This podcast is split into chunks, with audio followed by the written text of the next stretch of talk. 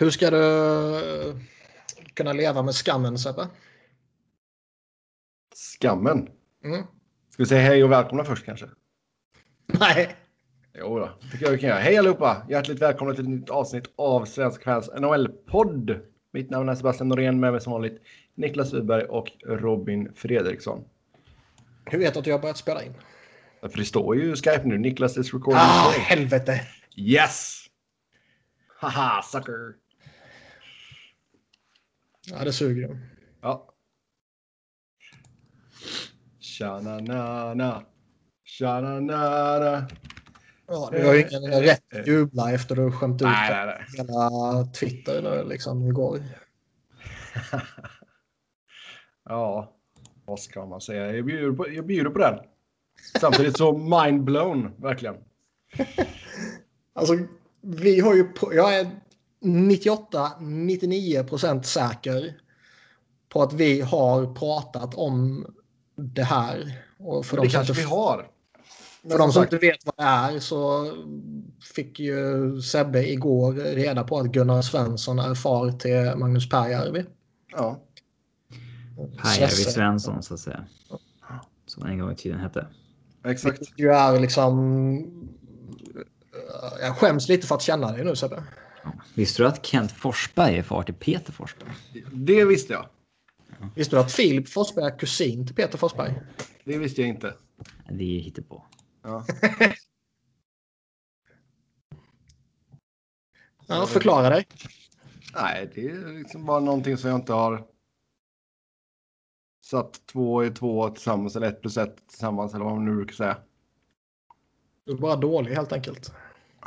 Jag ska väl inte säga att jag följs. Det var som jag skrev till dig. Jag följer ju inte någon av dem särskilt noga. Ja, men det är liksom sån där eh, grej man ska veta. Det är mycket möjligt och nu vet jag det. Ja, typ Så jag må vara sent tillbaka. efter alla andra redan visste det. Och då säger jag alla. Mm. Och jag menar verkligen alla. Ja. Du har ju lite att liksom bevisa idag för att du ska vara välkommen tillbaka nästa vecka. ja, vad ska jag, vet inte vad jag ska skylla på. Ska jag skylla på att jag varit här i hela hans karriär kanske? Ja, då har du varit ännu närmare honom ju. Fast som sagt bevakningen av Pääjärvi här har inte varit jättestor. Ja. Ja, men men så är det. ja, det är lite svagt. Det var det. Jag känner inte som att jorden går under för det. Ja, nej. Skäms i alla fall. Har du ingen sån eh, klocka som i Game of Thrones? Shame, shame, shame. Nej, det har jag faktiskt inte köpt. Det borde jag köpa. Det borde jag faktiskt ha skaffat i det här avsnittet. Eller i alla fall ljudeffekten. Ja, exakt. Ljudeffekten på telefonen bara. Ja. Men, men. Ja, ska vi eh, hoppa in på vad vi ska prata om här idag? Det har ju hänt lite grejer i Edmonton. Vi ska snacka om eh, Peter Chiarellis avsked. Sen så cirkulerar självklart rykten galore här nu med en dryg månad kvar till trade deadline. Och sedan så ska vi ta upp era lyssnarfrågor. Som vanligt stort tack till er som har skrivit in. Och eh, ja, vi tar väl och plockar upp Peter Chiarelli grejen först här då. Han fick kicken av Edmonton halvvägs in i matchen. Så, Shame. där kom den. Shame! Shame! Uh, halv... Okej, det räcker nu. Shame! Shame! Shame! Jag hoppas att vi inte blir stämda av HBO nu bara. Nej, jag tror det är tillräckligt kort klipp så att det ska vara lugnt. Det är, jag vet inte exakt var gränsen går, men det är väl typ 10 sekunder eller någonting. Eh, så vi, vi bör ha varit på det torra där. Men som sagt, Chiarelli fick kicken under matchen mellan Edmonton och Detroit. Eh, Edmonton motiverade det med att han skulle kunna lämna arenan i, i, i lugn och ro. ja. Är det liksom... Är det verkligen schysst? Eller är Nej. det extra hånfullt? Extra hånfullt är det. Du kan ju bara kicka dem innan matchen. Ja. Säga, De, du, ska, de ska ha tagit beslutet innan matchen. De säger ju att... Eh, alltså... När det läcker ut som det gjorde så, där, så känner man ju lite att ja, nu torskade de mot Detroit och det var liksom... Nu fick de nog. Nog. Men eh, de säger ju själva att de tog beslutet innan matchen. Och att de meddelade honom under matchen. Nej, det tycker jag. Då kan man lika väl säga det innan matchen och så att han inte behöver åka dit överhuvudtaget. Alltså no, no, nog för att eh, det kan vara snällt att låta någon lämna med värdighet så att säga. Men fan vet om det här är med värdighet. Jo. Liksom Skicka hem honom i periodpausen. Mm. Tänk om han hade köpt den uh, halva potten.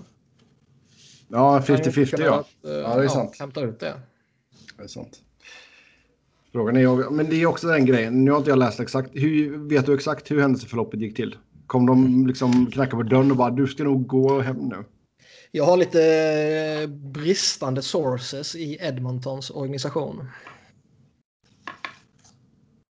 Det verkar ju råda lite delade uppgifter om liksom allt som hänt i Edmonton på sistone också. Ja, Dreger säger en sak medan eh, lokala TSM-folket eller liksom eh, Mark Spector, de som är nära laget, säger lite annat. Oj. Säger lite annat om vad som har hänt. Eh, så det... Mm,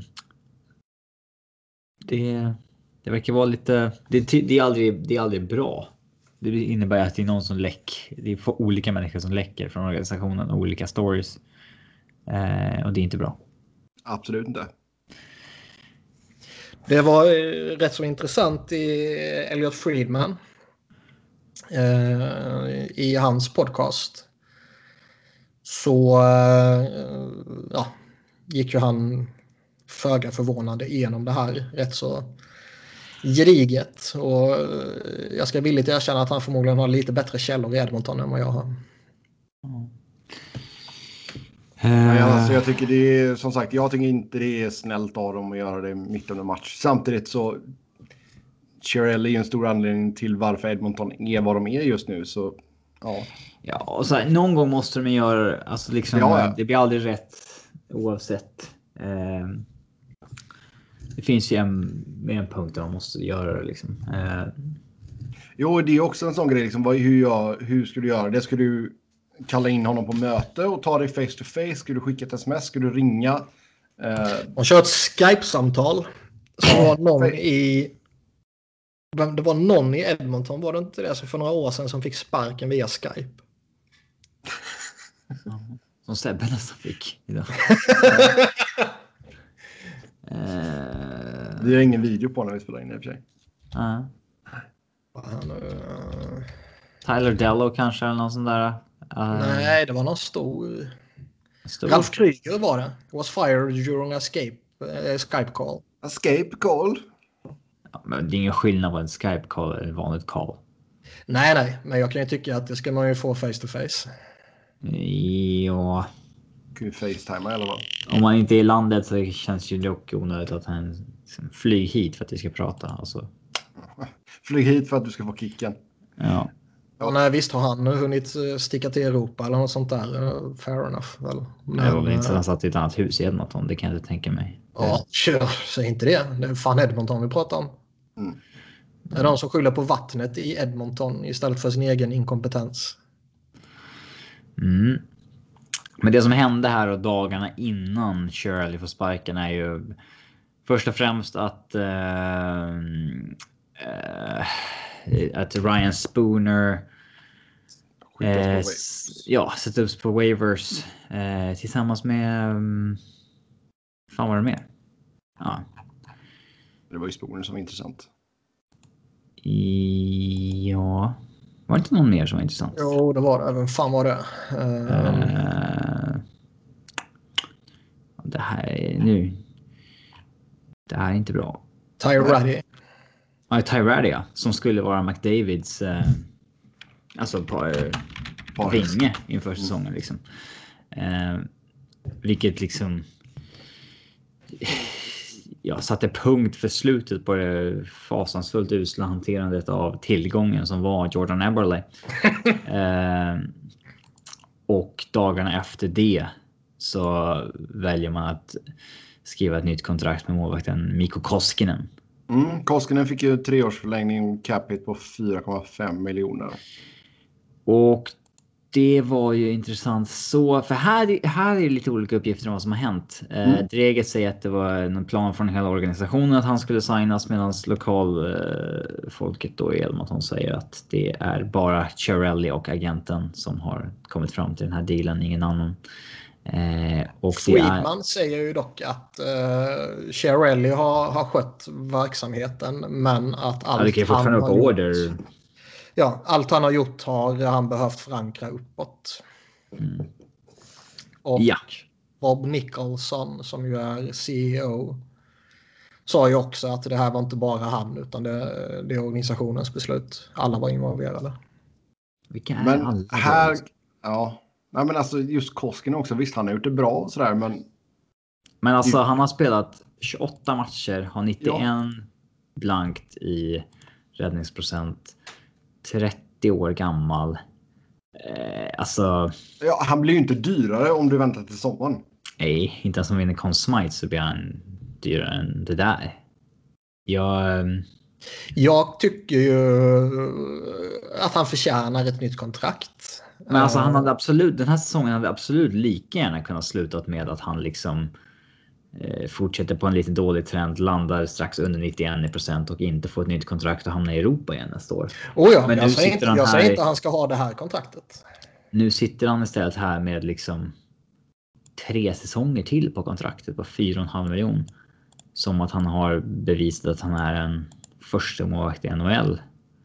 När han liksom är ja, han har fler ålder, eller han har en högre ålder än han har matcher på sitt CV i NHL. Liksom. Det, är, det, det är befängt tycker jag. Det är inte så att han är... Fan, Viktor Fast gick in och dominerade första matcherna i NHL. Alltså, hans första 30 matcher, ish, jag kanske minns fel om hur många det var, men var ju liksom hästlängder bättre än Mikko Koskinens. Han fick inget mm. sånt där jävla kontrakt. Eh, så där, det var ju det kändes ju som att det där beslutet verkade ha varit spiken i kistan. Men om det var förankrat uppåt, då känns det ju märkligt att han får sparken några dagar efter det. Ehm. Ja, alltså det, det, indikerar ju att antingen så är ju det lögn att han att det inte var någon som hade koll på vad han gjorde liksom och att de nu försöker backa en, eh, en spelare som ändå är i deras lag. Vilket jag tycker att det behöver man göra om det nu skulle skett så. Eller så tycker ju hela organisationen, eller, eller i alla fall de som bestämmer i organisationen, att det här är ett fair kontrakt. Ja, eller så får Shirley sparken för att trycket eh, har blivit så stort nu. Det hade egentligen ingenting med Koskinen-affären att göra. Sen om man bara till, alltså jag tycker han jag tycker han har varit bra Koskinen i relation till vad man förväntar sig inför säsongen. Och jag tycker väl att alltså, kommer man in och man gör det bra på det sättet så tycker jag ju att då är det ju fair att signa upp honom. Men han får ju samma kontrakt nu om man snackar lite del av alltså procent av, av lönetaket och sådär som Cam Talbot fick av dem. Ja, men alltså. Och det känns som att Talbot var ju Betydligt mer eh, beprövad. Ja, lite mer beprövad och lite mer safe om man känner så. I alla fall på förhand. Sen har ju han varit lite mindre lyckosam här. Men... Ja, det känns som att detta lägger väl liksom sista kapitlet på hans resa i, i Oilers. Ja. Däremot liksom... tycker jag ju inte att Koskinen, alltså fan du signar han till ett nytt ettårskontrakt i så fall. Ja. ja, jag hade inte ens börjat prata om det snackas om sådana här pengar. Nej. Det är ju helt absurda pengar tycker jag för en målvakt i den åldern som har spelat så lite, även om han hade haft alltså en brutal räddningsprocent. Eh, alltså han har ju rätt hyggliga om man tittar fem mot fem och sådär med save percentage och delta save percentage och det där liksom. Men liksom 27 matcher. Ja. 30 eller han 31, 30, 30 år 30, målvakt. 30. Man fyller 31 i ja. sommar. Mm. Plus att man nu sätter sig i en sits där man måste trada Cam Talbot. Ja, eller bara släppa honom. Ja. Alltså du skulle ju bara kunna släppa honom visst. Det är väl ja, alltså, du kan inte... Ja, alltså, man, man målar in sitt hörn onödigt jo, tycker jag. Ja. Oh, ja.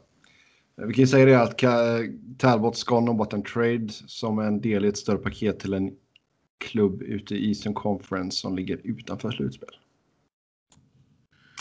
Har ju modified eh, no trade och det får ju Koskinen här nu också.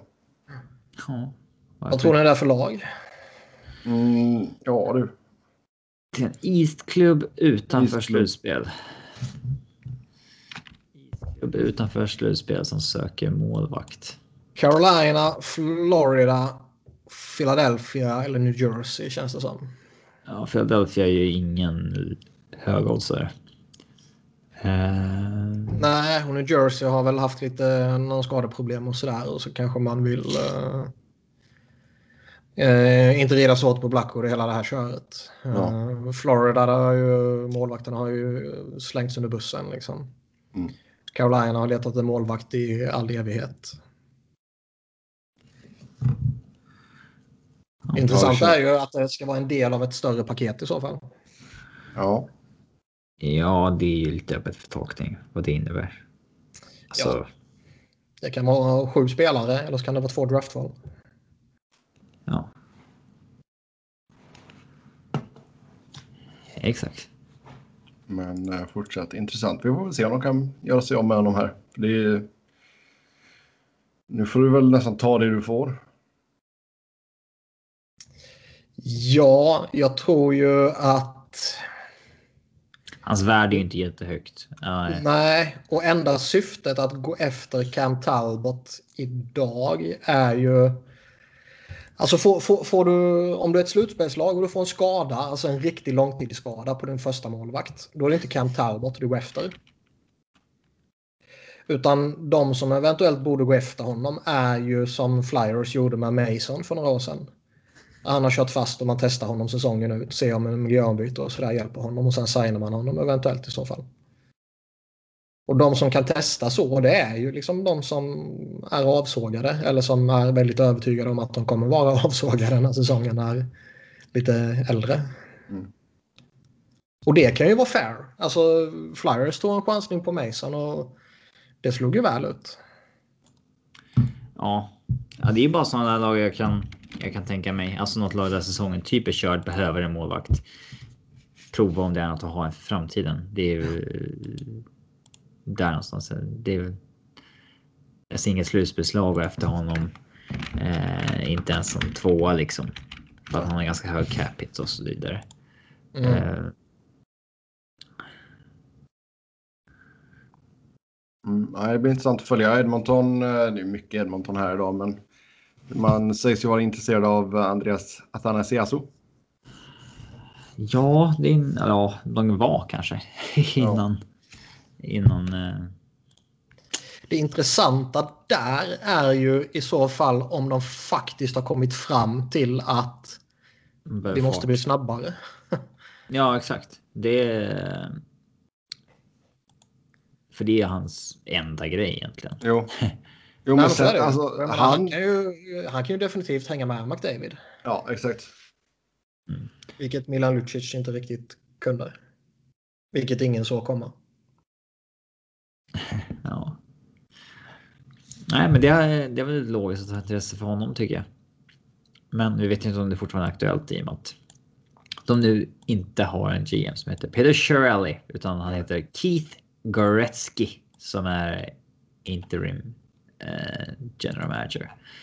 Och där ska man väl inte vara för hård. Alltså någon måste ju få titeln så länge liksom. Och det blir Ja, ju. Det, det, blir, det, det blir ju pinsamt om det är Craig McTavish, Steve Templin eller Kevin Lowe igen. Som, som Ja, har ja, kvar i organisationen som var GMs innan och petades uppåt för att de var så värdelösa. Fried, Friedman sa ju det också att eh, de gamla Edmonton-spelarna är inte involverade i sådana beslut längre. Men vad har de för jävla roll då? Eh, Ambassadors typ. Mm. Och det är ju en nog så viktig grej att ha. Eh, skaka hand med något företag i någon sponsordeal och stå Ja. och vinka på supportrarna ute i katakomberna och sådana där grejer. Men han var rätt noga med att påpeka det att Lowe och de här gamla uh, uarna de har ingenting med hockey decisions att göra. Nej. Eh, Sen om det faktiskt är så eller det är någonting som eh, Edmonton låter läcka ut för att de vet vilken eh, eh, ja, vad folk tycker och tänker. Mm.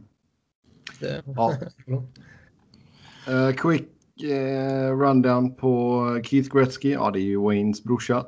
Eh, har varit Director of Amateur Scouting för Boston och Shirley tog med honom från Boston. Phoenix. Det är lite konstigt när det är alltså en Shirley-kille på det sättet. Men Eller någon han måste ju bara hålla titeln. Så? det kan ju vara en Wayne-kille också. Ja, och då är det alltså det, då, det skriker ju såklart svågerpolitik om namnet Gretzky. Men eh, Han kan ju vara jättekompetent. Det vet man ju inte. Nej. ja, troligtvis inte. Men, Nej, förmodligen inte. men eh, det är bara en interim lösning. Ja. Känslig tid på året dock. Oh ja. Eh, För telefonen ringer ju. Alltså, ja, exakt. Och planering ska göras inför draft och så vidare. Men eh, det är klart att eh, Fast de kunde måste hålla titta så länge. Nej, nej. Alltså inte när de själva tror att de kan nå slutspel och han mer eller mindre hade ett jobb som, eh, eller ett fortsatt jobb då, som var beroende av att han tog sig till slutspel. Mm. Vilket innebär att han kan hitta på all möjlig jävla kortsiktig galenskap. Och gudarna ska veta att han har gjort det genom åren för att eh, behålla sitt jobb. Ja. Ska vi ta en liten titt på vad Chiarelli har gjort då? Under hans tid i Oilers. Vad är det sämsta han har gjort? Och det är ju mördande konkurrens. Men... eh, Okej, dra av en topp tre då. Eh, alltså till att börja med ska man komma ihåg att det såg jävligt ljust ut för Edmonton när han tog över. Visst, de hade varit karateusla i flera, flera år. Men att ha Eberle, Nugent Hopkins, Hall, alla signade på 6 miljoner blankt i fyra år till när du får in Connor McDavid på entry level kontrakt. Alltså det guldläget. Ett jävla drömjobb att ta. Ja. Ja. Och det första han gör då är att eh, försöka fixa försvaret. Eh, jag vet inte om han trade. Det var inte han som tradade för Cam Talbot va? Jo, det var han. Det gjorde han ju vettigt. Han tog in Kent Talbot i utbyte mot ett andra och tredjerumsval så bytte de sjunderumsval med varandra. Och det var ju vettigt. Signade på ett rimligt kontrakt tycker jag. På, han hade ett år kvar på 1,45. Sen var det 4 miljoner bit i tre säsonger. Då. Och det, det tyckte jag var rimligt. Och så skulle han ju då försöka fixa backsidan och där signade han Andrei Sekara på ett sexårskontrakt som inte har fallit väl ut. Eh, De flesta var nog överens om att han skulle se bra ut ett, två år. Sen får man se och där. Ja, han har inte hållit sex år kan man säga. Och nu börjar det se illa ut med det där kontraktet. Och hans andra försvarslösning då var ju att eh, gambla otroligt hårt på Griffin Reinhardt. Eh, som eh, då tillhörde New York Islanders och som eh, några år tidigare hade draftats som nummer fyra eh, i draften. Och eh, pff, ja, han hade gjort åtta matcher i NHL i Islanders och en halvdan säsong i AHL. Eh, byter då alltså ett mid-round första rundsval och ett andra rundsval mot honom och det. eh, Jag vet inte vad de hade för scouting-rapporter på honom där. Men det är ett enormt pris att dega upp för. eh, För Reinhardt i det, i det läget. Eh, men visst, han hade gått som fyra i draften några år innan. Det, håller, alltså det, det här bevisar ändå hur länge ett sånt värde kan hålla i sig, även fast utvecklingen inte går som den ska. Men där börjar det gå fel. Där betalar han tidigt dyrt för något som faller, inte faller väl ut. Så framåt trading deadline så skickar han Justin Schultz till Pittsburgh i utbyte mot. Ska vi säga det också att det var Matt Barzal som Islanders fick för ett av valen. Ja, och det tycker jag. Alltså, det tycker jag inte. Klart, Det kan man ju inte veta på förhand givetvis. Ju. Nej, ingen Och- och visste. frå- Frågan är om man ska hängas för det. Nej, men Men alltså- när man har gjort 17 tokgalna saker så är ju det här liksom, det är lite extra krydda. Ja, ja. Eh, sen, är sen ska man komma ihåg att ingen trodde att Matt Barzal skulle bli så bra som han är idag. Då hade han draftats klart mycket högre. Men det, det är en extra krydda till eh, situationen. Eh, absolut. Boston ska ju framförallt ha skit för att de skippade honom med sina tre raka val innan. Men ja, ja. Eh, de kunde tagit Barzal och Chabot och någon till. Liksom. Eh, men ja, där började det gå fel. Sen skickade de Justin Schultz mot typ ingenting vid deadlinen och det, det, det tyckte väl de flesta var ganska rimligt då, för han hade ju liksom kört fast i Edmonton. Eh, det hände inte så mycket där, men ja. Han eh, och sen. Alltså, så. Han observerar ju bara under första året här egentligen. Det går ganska dåligt för Edmonton. Eh, och sen kommer ju då sommaren 2016 när han gör sin första stora move eh, med eh, ja, Taylor Hall mot Adam Larsson. Den, eh, Rätt upp och ner. den stora traden. Eh, och eh, den är ju eventuellt den värsta han har, värsta han har gjort. Eh, I samband med det så ersätter han ju då Taylor Hall med Milan Lucic på ett eh, sjuårskontrakt och där. Där sätter han ju organisationen i skiten ganska hårt. Eh, eller tar en stor Alltså- risk. Liksom. Ja, om du konstant gör de stora grejerna antingen direkt fel eller eh, ett litet misslyckande. Så kommer du sätta organisationen i sån skit som kan ta flera år att hämta sig från. Ja, Och sen har vi nästkommande sommar. Vi har ju lite bara lite små moves där 2016 börjar. Men det var ju då 2017, de gick till slutspel och det såg bra ut det året. Så då, ehm, då fick de väl lite hybris. Eh, trodde väl att de eh, hade koll på grejerna. Ja. Eh, Men skickar Jordan Eberle till Islanders rätt upp och ner för Ryan Strom. vilket... Alltså det kändes ju dåligt då, men man såg kanske inte hur dåligt det faktiskt skulle bli. Nej, det blev ju riktigt dåligt. Men problemet med de flesta av Chiarellis moves är ju att han är ofta, han vågar ju liksom pull the trigger. Eh, verkligen. Eh, men det behövs inte facit i hand för att säga att det där var dåligt. Utan de flesta sa ju det direkt när det skedde att det här är, det här är inte alls bra. Liksom. Eh, det är inte så här vi får se. Ryan Strong var väl lite så kanske. Han, eh, han hade gjort eh, 50 poäng en säsong i Islanders och haft två tröga år med runt 30 poäng. Men sen när han gör samma i Edmonton, då var, det, var de jättebesvikna på honom. Liksom, när han levererade samma som han hade gjort i Islanders. Eh, så det var ju lite underligt. Och ja, sen flippas han mot Ryan Spooner eh, och det. Kom ni, du var väl inte helt anti den traden Niklas, eller? Strom Spooner. Ja, Nej, Spooner tycker jag ju ändå eh, tidigare, inte under Edmonton-tiden, eh, men tidigare har visat eh, att det borde kunna finnas någonting där. Och då menar jag inte någon, någon stjärnstatus eller något sånt där, men en solid spelare för en middle six eller någonting. Men det här visar ju hur, eh, hur snabbt det kan gå. Från att vara en, en middle six spelare som tjänar 4-5 miljoner. Till att 3-4-5 spela i. Bakersfield. Ja, men till att. Till att vara en, ett kontrakt ingen vill ha igen. Ja. Mm. Eh, alla skulle väl vilja ha spelaren Ryan Spooner, men inte med det kontraktet. Och där, det är ett kontrakt som säkert många hade tagit i somras. Många, många. Mm. Liksom hur snabbt det kan gå egentligen. Ja. Eh, för det är klart att han, eh, att han ska spela i NHL liksom. Det, det tycker jag inte är något tvivel om. Men att då, då tar man in honom och han passar inte alls in i, i Hitchcocks spel och det. Sen fortsätter man med att skicka Drake Hagula mot Brandon Manning. Eh, ta in en trög back i Petrovic. Eh,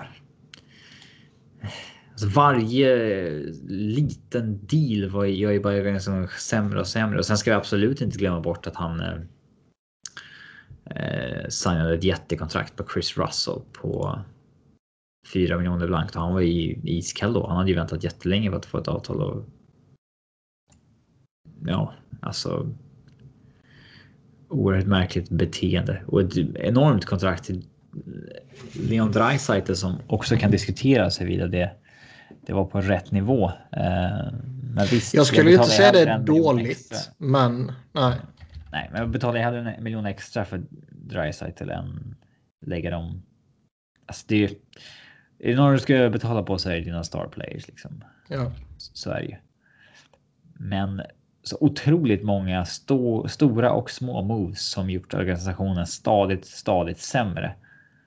Och det här kommer ju ta, ta tid. Man är uppbunden nu med lön på rätt mycket skit.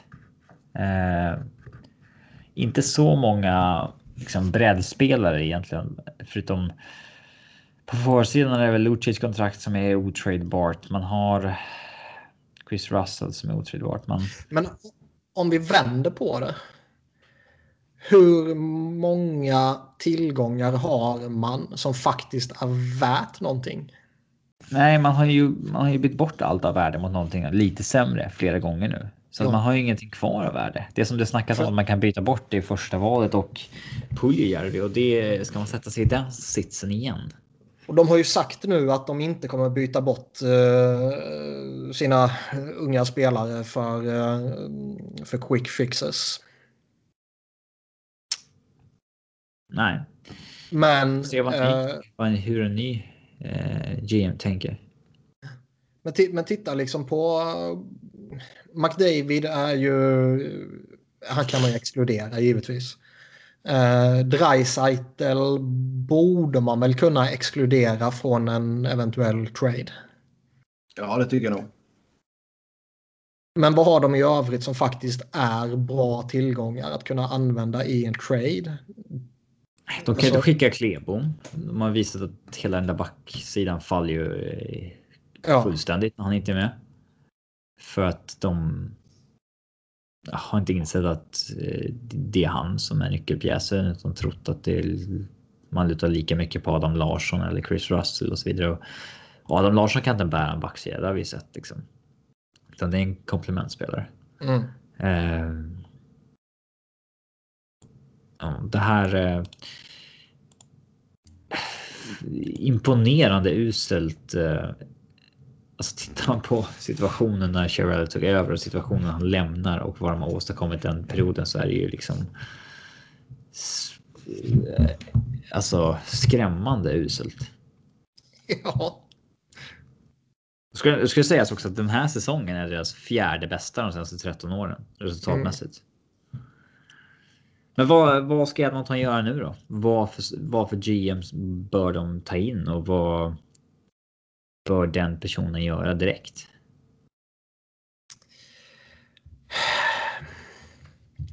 Grejen att det är lite som vi precis sa, de är ju nästan i en sits där de faktiskt inte kan göra någonting. Eller det de kan göra är att offra de unga.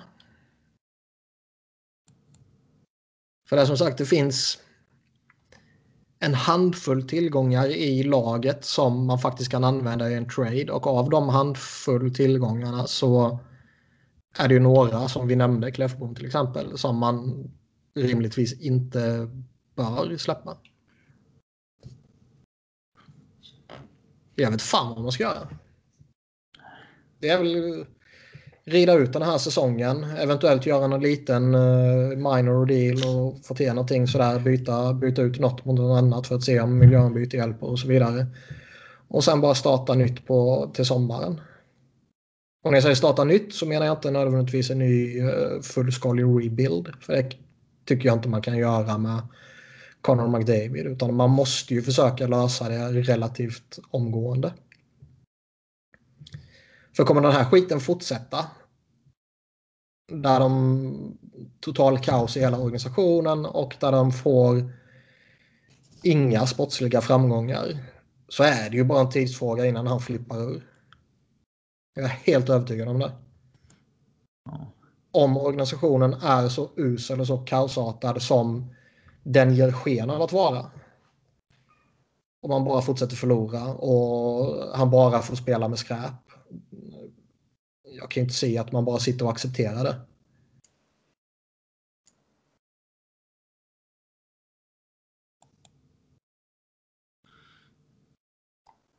Sen är ju frågan, alltså. Jag tror ju fortfarande att Edmonton är ett sjukt attraktivt jobb att ta. För du ja, kommer på grund, av, på grund av Conor McDavid, ja. Ja, du kommer få eh, ligans bästa spelare. Du kommer ha tillgång till eh, spelare som ingen annan har.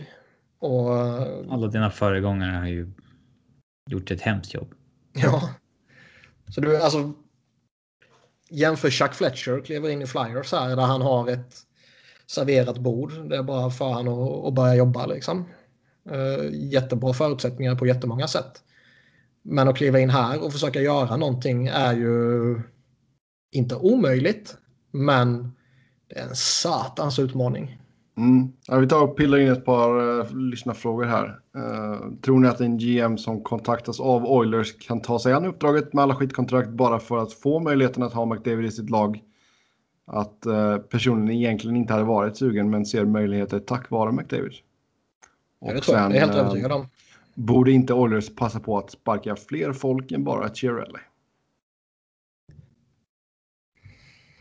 Ja. Alltså är det så att McTavish och Lowe och så vidare inte har något hockeyinflytande. Då är det väl inte crucial. Men är det så att de ändå har någon form av hockey. Det, det känns. McTavish har ju för fan titeln Senior Vice President of Hockey Operation. Det behöver inte betyda någonting. Nej, eller så betyder det allting. Jag tror inte att han inte sitter med i rummet av 10, 12, 14 gubbar när de pratar om. Jag håller med dig. Deras brain trust, alltså, liksom, när det ska surras. Uh... Sen är ju Gretzky som vi var inne på tidigare. Det är ju en jävla intressant situation. Uh, Keith alltså. Mm. För han är ju bevisligen så är han ju en Shirelli guy. Ja, det var, Don Sweeney var en Shirelli guy också. Men det liksom funkade ju att byta till honom och det har gått bra även om en skakig inledning. Ja. Eh. Men jag menar mer liksom säga att han eh, inte är så jävla het. Men så har du ändå Wayne Gretzky där som äger hela stan Edmonton liksom. Ja. Det... Man sparkar ju inte Wayne Gretzkys brorsa utan att Wayne Gretzky har något att säga till om? Ja, ja det Kommer kan... han sparka sin brorsa? Ja, alltså han vet väl att han är där på interim. Jo, men jag menar alltså. Ja, ja, jag menar att. Eh, alltså inte få jobbet, utan jag menar att plocka bort honom från organisationen. Alltså om du sparkar din GM. Ja, du menar att han skulle rykt också? Ja. Mm. Alltså sparkar du din GM och han har sin egen uh, snubbe som assisterande coach. Eller uh, assisterande GM. Så är det inte orimligt att sparka han också. Vi såg det i Philadelphia till exempel. Men säg att det skulle varit Bobby Clarks brorsa som var assisterande GM i Flyers. Det är inte så jävla lätt att sparka han då. tror Mike Shirley får gå. Peter Shirleys brorsa. som är eh, amateur scout och har jobbat med Chirelli ända sedan han gick till Boston. Han lär nog få gå här, ja. Ja, jag. Fast det kan också vara en sån där grej, alltså det, med den här tajmingen att han har gjort hela jobbet för ett visst område. Och släpper man honom nu så måste man liksom peta in en ny snubbe till att ta hand om hela det där området och sätta sig in i det området inför draften. Så där kanske ja, man bara behåller honom sommaren ut eller låter ja, honom göra jobbet. Absolut, men han lär nog få gå i sommar. Ja. Om inte han är ett jävla geni, det vet man inte. Han kan vara superbra och han kan ju få frågan vill du vara kvar ändå? Ja. Mm.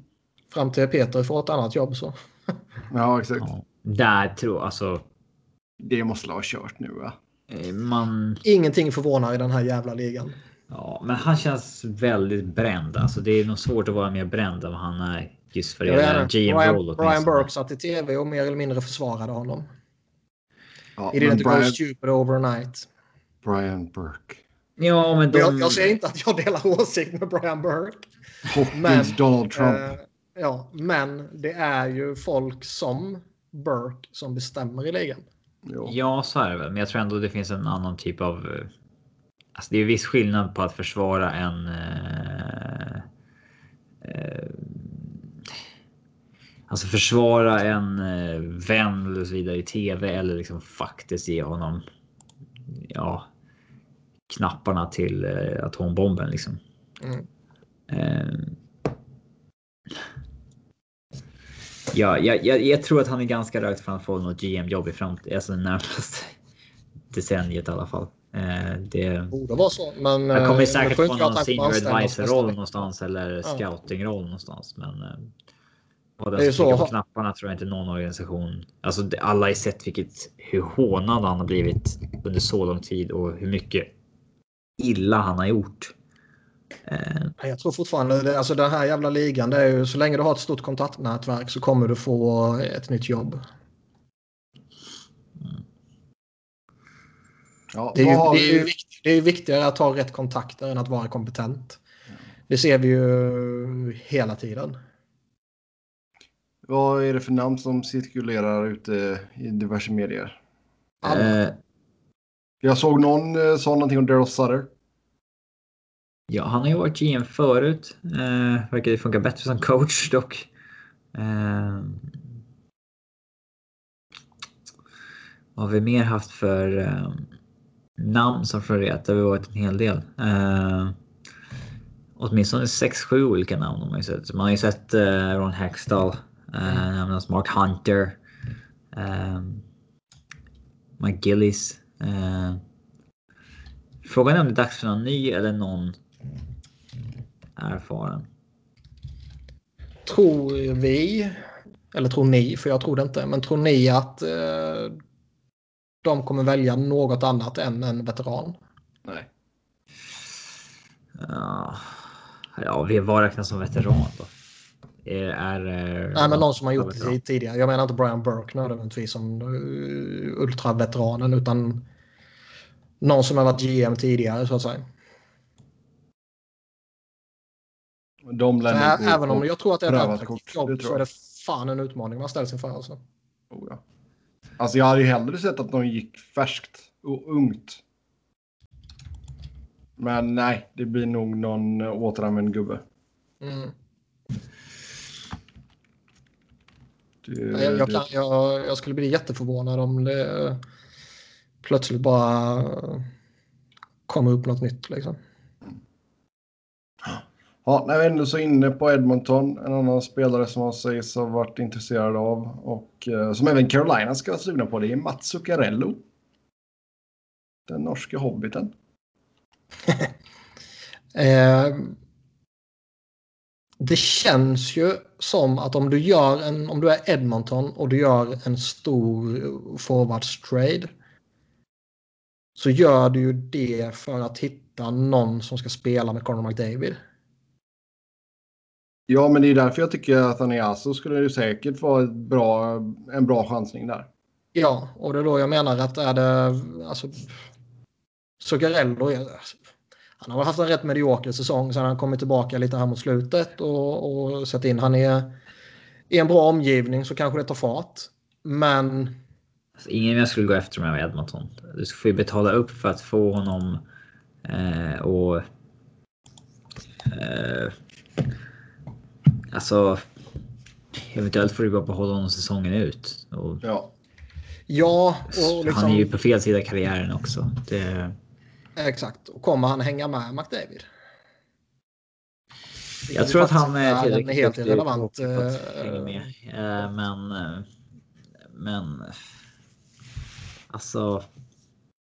Alltså det, det de kan göra det är ju att försöka fynda på snabba spel. Alltså spelare som har en, fokusera på spelare som har en spetsegenskap, en fart och liksom. Ja, men, typ som så här Marcus Sörensen i San Jose. Alltså hitta sådana spelare. Typ gratis. Eh, ja, kanske det. Försöka skapa den identiteten bara.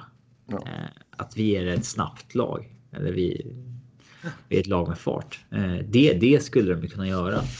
Eh, det behöver inte vara de bästa spelarna, men liksom hitta den identiteten i alla fall. Men det rimmar ju inte direkt med Ken Hitchcock kanske.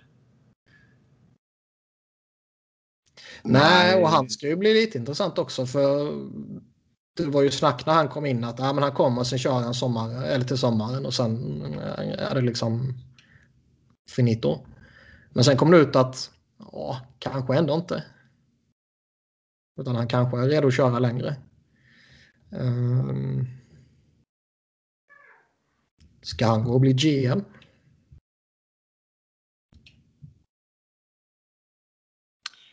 Oj, ja.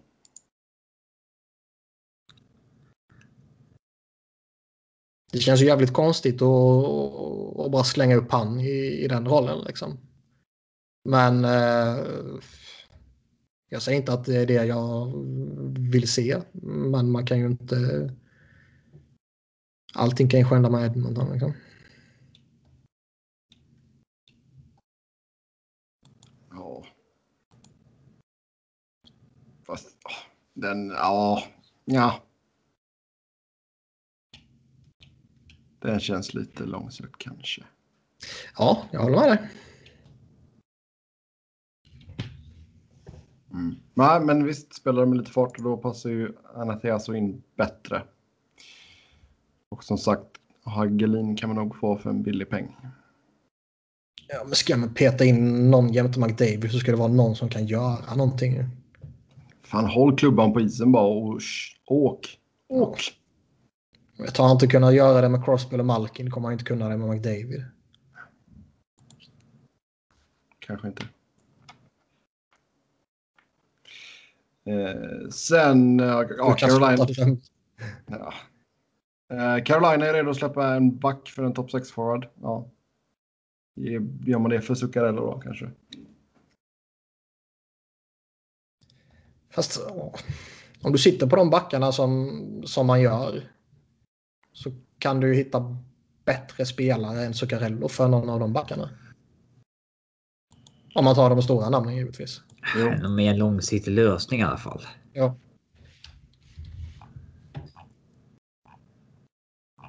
Jo, det är helt sant. Vad man sen tycker om han i Carolina, det är väl... Jag vet inte. Han är en svår spelare tycker jag. Mm. Numera. Kan, ja. kan jag väl säga att eh, Theo Terraveinen kritade på en kontraktsförlängning också med Carolina.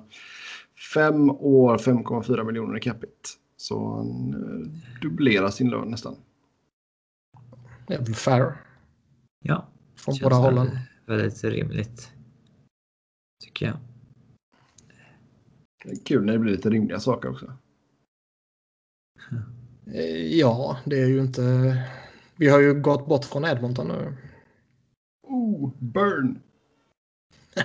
Det var verkligen kontroversiellt att säga det. Nej, kanske inte. Kanske borde sk- köra den där shame-grejen när vi sa Peter Cherrellis namn.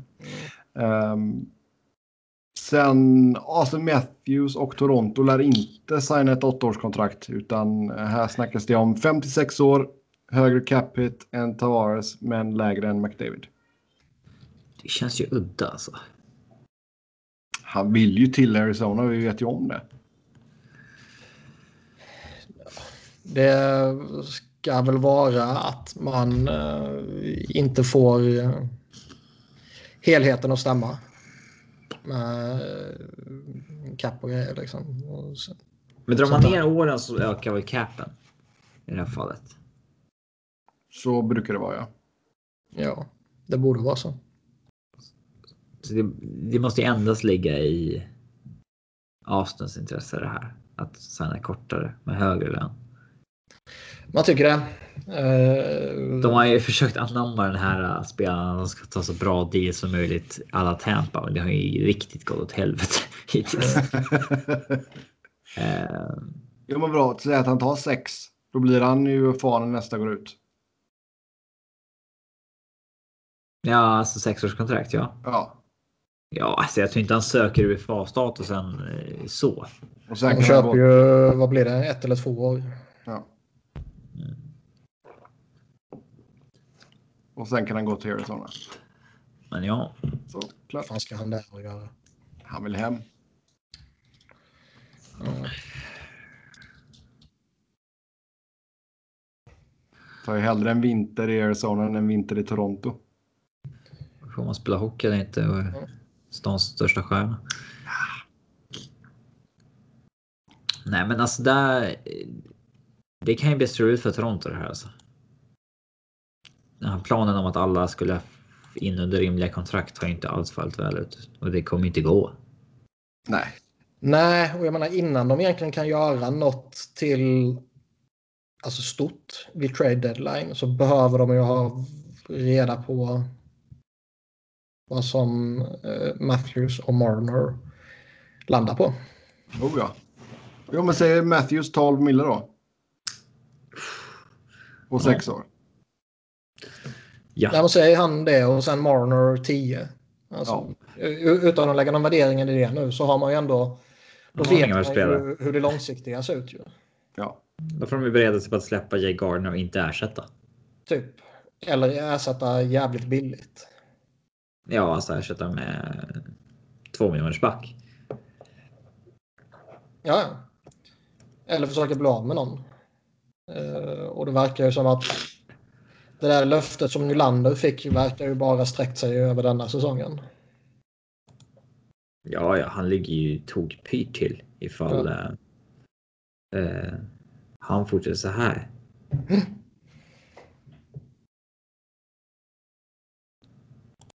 Som sagt, ska de göra någonting stort framåt trade deadline så måste de ju veta hur eh, framtiden ser ut.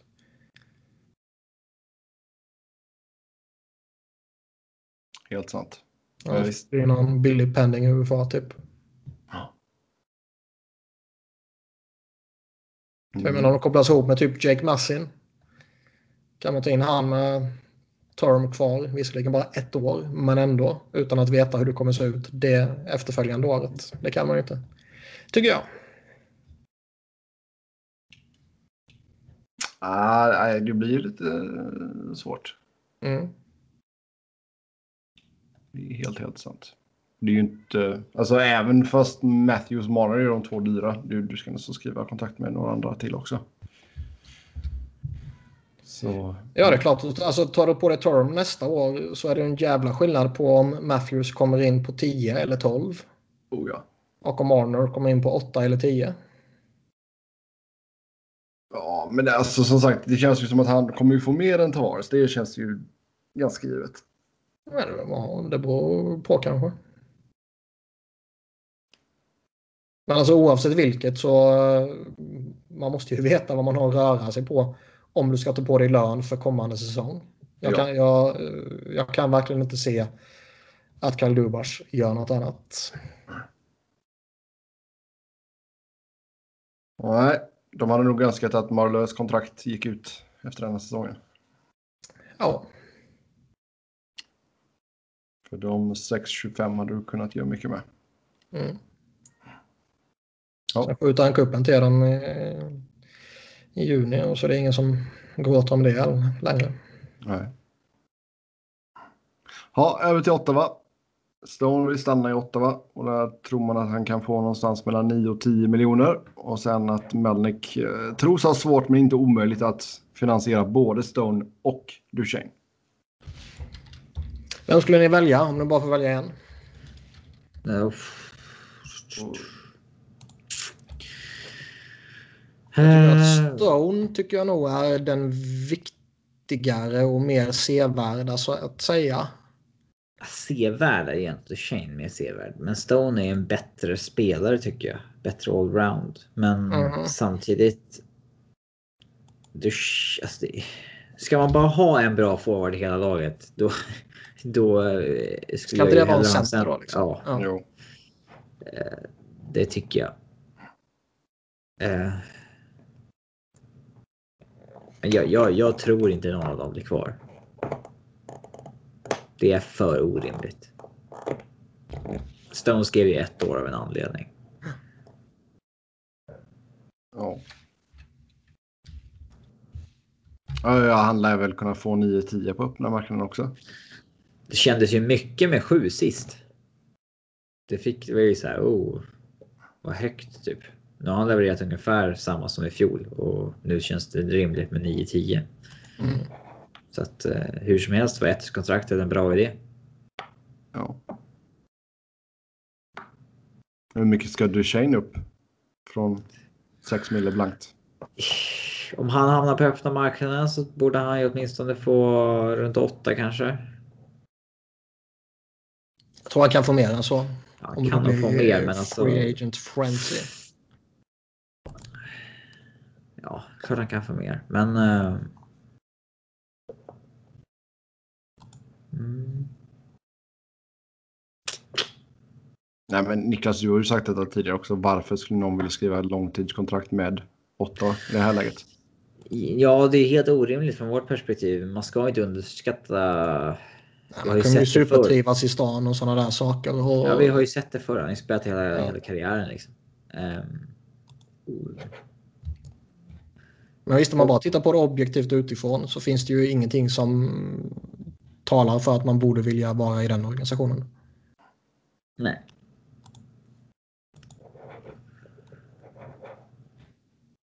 Vad tror ni Melnick skulle välja ifall han bara kan finansiera en av dem? Den billigaste. Ja. Yes. Uh, Columbus diskuterar... de, ja, de hade ju erbjudit Duchene var det väl 8 gånger 8 Eller rättare sagt de hade diskuterat 8 gånger 8 med honom. För det var inget Ja. officiellt kontraktserbjudande. Mm. Utan det var typ en di- diskussion om eh, typ den här strukturen. Typ.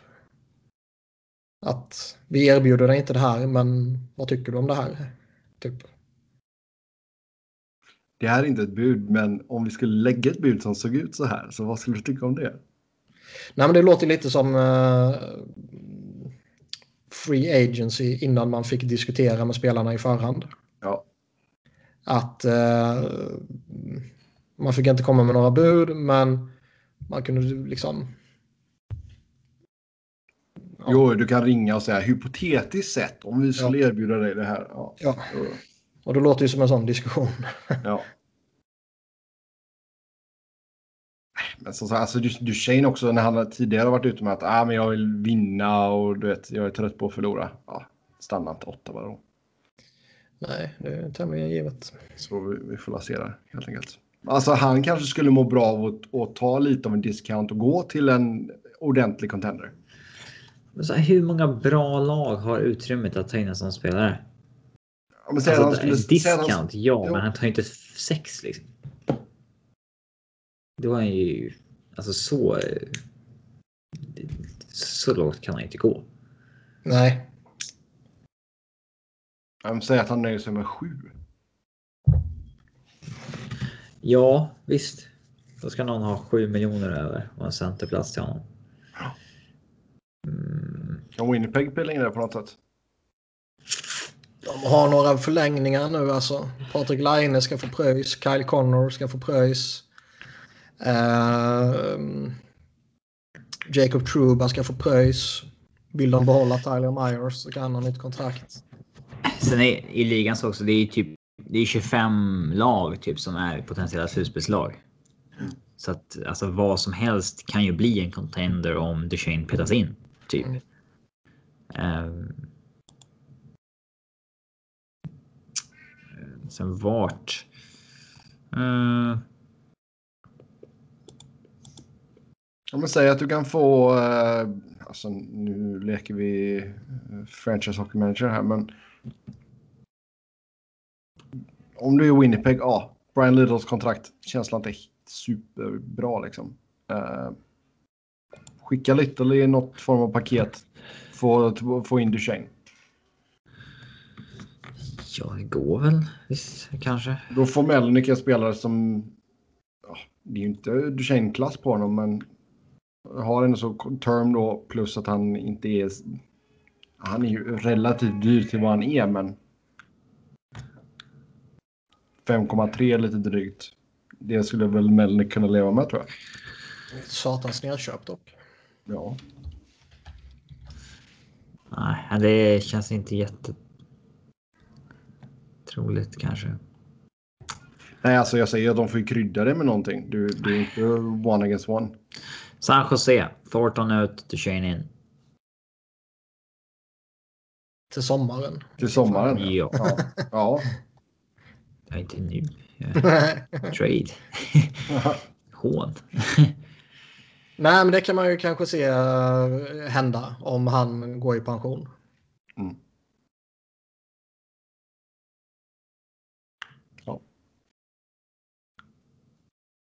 För bringen Erik Karlsson.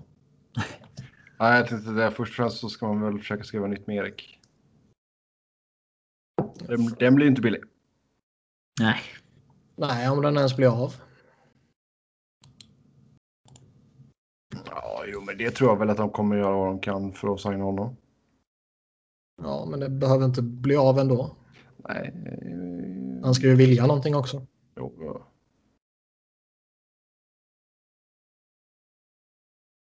Du tror inte han trivs i San Jose alltså? Ingen jävla aning, jag har inte pratat med honom. Mm. Och det kanske beror på hur det går också. Jo, det är sant. Men nu har han ju kommit in i det riktigt bra. Ja, men slutspelet har inte spelat sen. Det är helt sant. Blir svepta i första rundan så kanske det inte var så jävla skoj att spela i San Jose längre. Nej, det är sant. Ja, vi går vidare. Columbus diskuterar Derek Brassard med Pittsburgh. Ja, Pittsburgh ryktas ju ha tröttnat på honom. Att de inte tycker att han funkar hos dem. Och det har ju pratats rätt länge att de blir av med honom. Och det tror jag inte är några problem överhuvudtaget. Han sitter på 3 miljoner bara. Det är ett respekterat namn. Och jag tror att han kan vara en bra middle six-center för eh, många lag. Liksom. Men Columbus har ju bara en massa middle six-centrar. Ja, Eller ja, Alltså- nu ska vi vara snälla mot Pierre-Luc Dubois för han är inte en six-center. men- Resten? jo så är det ju. Men sen samtidigt alltså. Det är dyrare att gå efter större spelare. Mm. Och med tanke på vilken sits de är i, med tanke, alltså de med, med Bobrovsk och Panarin, så kan man ju argumentera åt båda hållen. Å ena sidan så är det den här säsongen som de verkligen ska satsa allting för att de inte vet vad som kommer hända med dem. Det kan vara det sista året de har båda två. Liksom en av ligans bästa wingers och en av ligans bästa målvakter. Eh, å andra sidan så kan man ju då argumentera för att nej, men det här är ju sista året de kanske har de här två. Då kan man inte ge upp tillgångar med tanke på den osäkra framtiden. Alltså vad är asking price på en Brassard i dagsläget? Det är ju frågan också. Ja, och det tror jag, alltså det, det kan man ju lösa oavsett vilken sits man är i. Ja. Men Och visst, eh, ska han man, kan- ska man gå efter en klubben sedan tidigare och Duchene bla, bla, liksom, och satsa hårt som fan. Då, då kommer det kosta ju. Jo, Brassard bör du kunna få relativt billigt. Ja, Och som sagt, han har ju varit i klubben tidigare och allt sånt där. Bla, bla, bla. Mm. Character guy. ja typ. Ja. ja. Vi får se om det händer någonting där.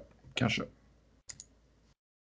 Men jag håller ju med om att Columbus ska bestämma sig för att hålla på Panarin och Bobrovski säsongen ut. Så kör. Jag vet. Kör, flipp, kör. Eller vad fan var det? Flipp, bara kör. Robin, vad hette det nu igen? Eh, Flippa kör va? Flippa, kör bara. Så ja. Jag vet inte vad jag tycker. Eh, Ska man satsa eller ska man ta det passivt? Jag, jag vet fan inte. Mm. Å andra sidan så är det kanske inte ett beslut man behöver ta idag. Utan det har man ju fortfarande en, en månad på sig. Ja. Känns Kekkelainen som en nu kör vi-kille?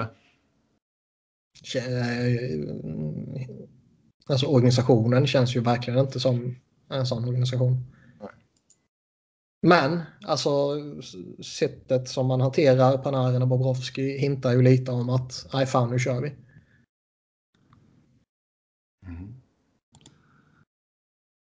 Fan, han har så varit där ett tag nu, Kekkelainen. Ja, Mm. Hopp. Nästa punkt på schemat här. Arizona, Vancouver, Colorado och Dallas ska vara sugna på en viss eh, André Burakovsky. Vad tycker Robin om det? Eh, Jag tycker det låter jäkligt rimligt eh, när vi snackar om priset i alla fall. Mm. Vad ska priset vara? Eh, Jag tycker att... Ja men alltså det snackas om ett andra och tredje rundsval typ. Det är ju sällan du får en NHL-spelare för de valen. Mm. Här får du en NHL-spelare. Med potentiellt high reward. Eh, så att... Eh, eh, eh, jag, jag hade gärna gjort det. Ja, Ja, alltså. ja jo, det förstår jag. ja. Eh, New York Islanders tros vara köpare och eh, sägs vara redo att släppa sin first rounder. Just nu när vi gick in i All-Star-breaket så toppar man ju Metropolitan Division tre pinnar före Washington samtidigt man är en match mindre spelad. Ja, och de har ju bevisligen gjort en jättefin säsong. Men är jag dem så kommer jag ju inte göra någonting förrän vi är vid deadline. Mycket kan hända på en månad och jag är ju långt ifrån övertygad om att Islanders är på riktigt så att säga.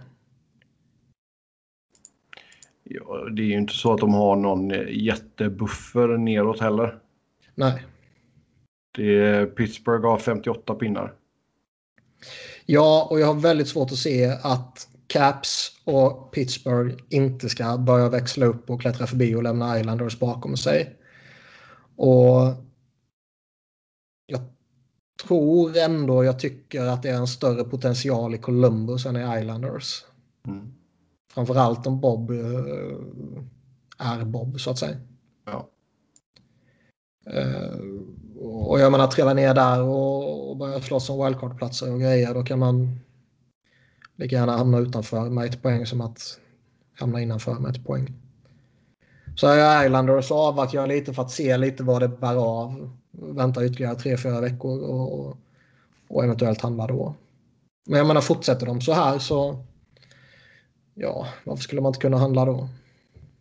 Jo, jag tänkte kolla här lite snabbt vad man har. Ehm, ska vi se. Du har... Ja, du har drygt dussintal matcher innan trade deadline. Ja.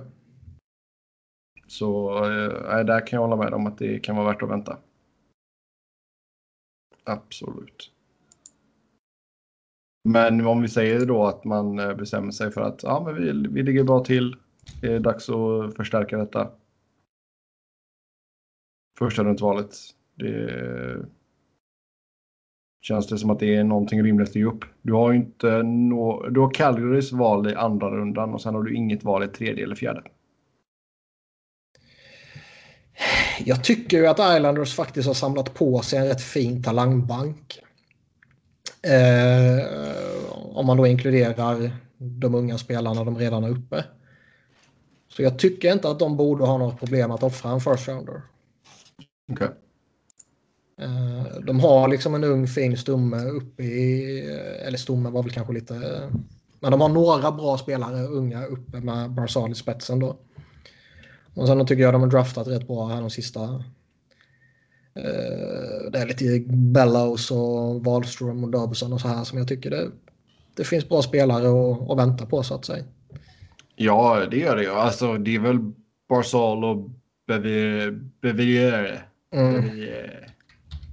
Som är uppe just nu. Hosang skickar man ju ner igen. Ja. Men de tyck, de, jag tycker ändå att Islanders de kan ha fram first rounder. De, de, de har ett bra läge om man tittar på vad de har samlat på sig de senaste åren. Ja. Mm. ja, det är ju lite av den pos stora positiva överraskningen den här säsongen. Islanders utan tvekan. Oh, ja. Eh, Sen Ondrej Kase missar resten av säsongen på grund av axelskada. Den svider ju. Precis som man skickat Åberg också. Som Ja. en av deras andra målskyttar liksom. Det är inte många scorers kvar. Nej, man gjorde en del roster moves här idag, Dags, och jag tror man var uppe i 100 stycken transactions nu den här säsongen. Det säger mig ingenting. Det måste man ha i relation till något annat. Ja, men det, var, det, var, det, det kändes som att det var mycket i alla fall. Ja. Men allting beror ju på varför man gör sina transactions. Har man sjuka skadeproblem så eh, jag menar, då har man inget val. Nej, Nej men nu plock- plockade man upp uh, Corbinian Holzer och Jake Dotchin bland annat då. Ja, då räddar man säsongen. Ja. Så, eh, ja. Nej, Anaheim alltså. Men det känns som att man bara får ena motgången efter den andra. Det är bara att ge upp säsongen och sälja av det lilla som finns typ. Ja, fast samtidigt så är du en pinne från en wildcard-plats. Jo, men det kommer ju det kommer inte att hända någonting. Det, det, det, alltså det de bäst, eller kan hoppas på allra mest är ju att ta sig till slutspel och sen åka i första rundan. Och då är det fan mer värt att försöka göra något riktigt bra till kommande säsong istället.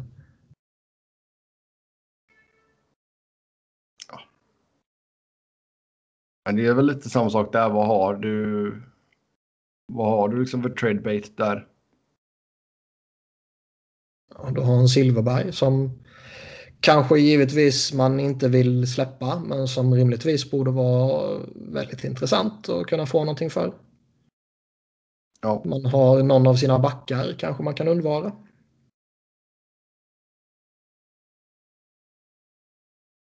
ja kanske. Alltså jag skulle nog vilja behålla den toppfyran.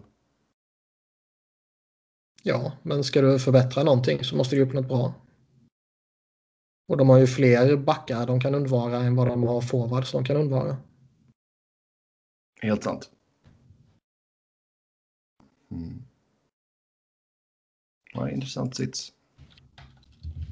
Men man kan ju också tycka att eh, Anaheim inte har eh, något behov, är väl kanske fel ord, men att de liksom med tanke på deras lite äldre core med Getzlaff och Perry och Kessler och vad de är uppbundet där så ska man inte bara försöka så mycket det bara går innan de dippar av allt för brutalt.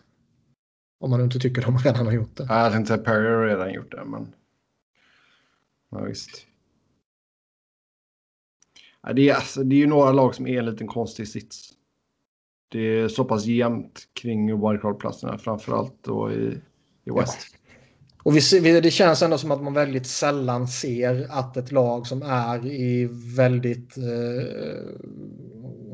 uppenbar kontakt med bara någon enstaka poäng börjar sälja av fruktansvärt. För då kommer man ju Alltså då kommer man ju tappa omklädningsrummet. Ja. Det är helt sant. Eh, Alexander Ovechkin tangerade Sergej Fedorovs rekord som tidernas bästa ryss med 1179 poäng. Ja, Ja, han är det bäst. det är Gretzky han jagar, inte Federer. Ja, fast inte poäng. Nej, det är en bit kvar. Ehm, nej, men det är väl klart att han, han ska ju vara bäst. Han är bäst så att säga. Ja, Ehm, duktigt. Jag vet inte om det finns mycket att diskutera om det. Jag bara tyckte det var värt att... Ja, nej, nej, det är värt att lyfta. Jag tycker Ovechkin, det är helt sjukt vilken jävla säsong han har efter den sommaren. Eh, redan uppe i 37 mål på 50 matcher. det visar ju bara på att sommarträningen är överskattat. Det är bättre att Det är bättre att festa. Ja. Mm. Mm. Sen eh, Professional Hockey Writers Association körde sin Mid-Season Award. Eh, och vi kan väl dra av den listan här. Hart Trophy. Etta Nikita Kucherov, tvåa Johnny Gaudreau, trea Conor McDavid. Sure. Ja. Man kan väl argumentera för alla de olika i olika former. Ja, det står ju inte exakt hur många röster någon fick heller, utan det står bara... Det är lite recency bias. Ja, det är klart det. Klart det. Norris Trophy, Mark Giordano, Morgan Riley, Brent Burns. Personligen skulle jag peka upp Burns eh, högst upp. Men eh, att ha de tre i en topp tre är ju högst rimligt. Och förmodligen också helt korrekt.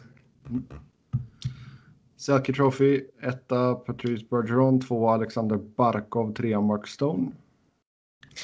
Är inte Stone lite överraskande här? Jag säger inte det fel. Jag bara liksom att det var inte Det är vad man hade push. förväntat sig. Det har pushats ganska hårt från analytics att han bör nämnas som en defensiv superforward. Eh, Jo, han men det är. Professional Hockey Writers Association som röstar fram och det är många, många gubbar. Ja, kanske. Traditionellt sett, det är uppfriskande att se att det är en som inte är center som är med. Ja. Ja, Eh, ska du se. Barkov också? Ja, visst. Eh, nej, men det är väl. Eh, det är nice. ja. Calder Trophy, etta Elias Pettersson, tvåa Rasmus Dahlin, trea Miro Heiskanen. Ja, eh, det, Kan man väl det är säga. inte jättemycket konkurrens efter dem. Nej, Eh, tre bra spelare. Tre spelare som jag har i mitt fantasylag också. Eh, Lady Bing, ja. Alexander Barkov, Morgan Riley, Sean Monahan. Skit fullkomligt i den. Okej, nästa. Vesna. Jag säger Du som jag inte alltid säga säger. det. Ja, det- jag vet. Blä, blä, blä, blä. Ja, jag vill aldrig att min spelare ska vinna Lady Bing. Jag Barkov har bara tagit en utvisning. Det Eh, är fan en för mycket för att vara Barkov. det är klart att det är, det är ju ballt om en spelare tar en, två utvisningar per år. Alltså, Framförallt när man spelar som han gör. Alltså eh, minuterna och motståndet liksom. Matthews Ja. också på en utvisning. Eh, ja, men vi börjar ju se det mer och mer att man liksom. Man tittar på penalty differential så att säga. Hur många utvisningar drar en spelare, hur många orsakar och det är ju väldigt intressant att titta på. Ja. Och där ska man ju som en offensiv forward. Eh, ja, ligga på ganska bra plus tycker jag. Oh ja. Absolut. Ja, Vesna Trophy. Etta John Gibson, tvåa Mark André Fleury och trea Fredrik Andersen.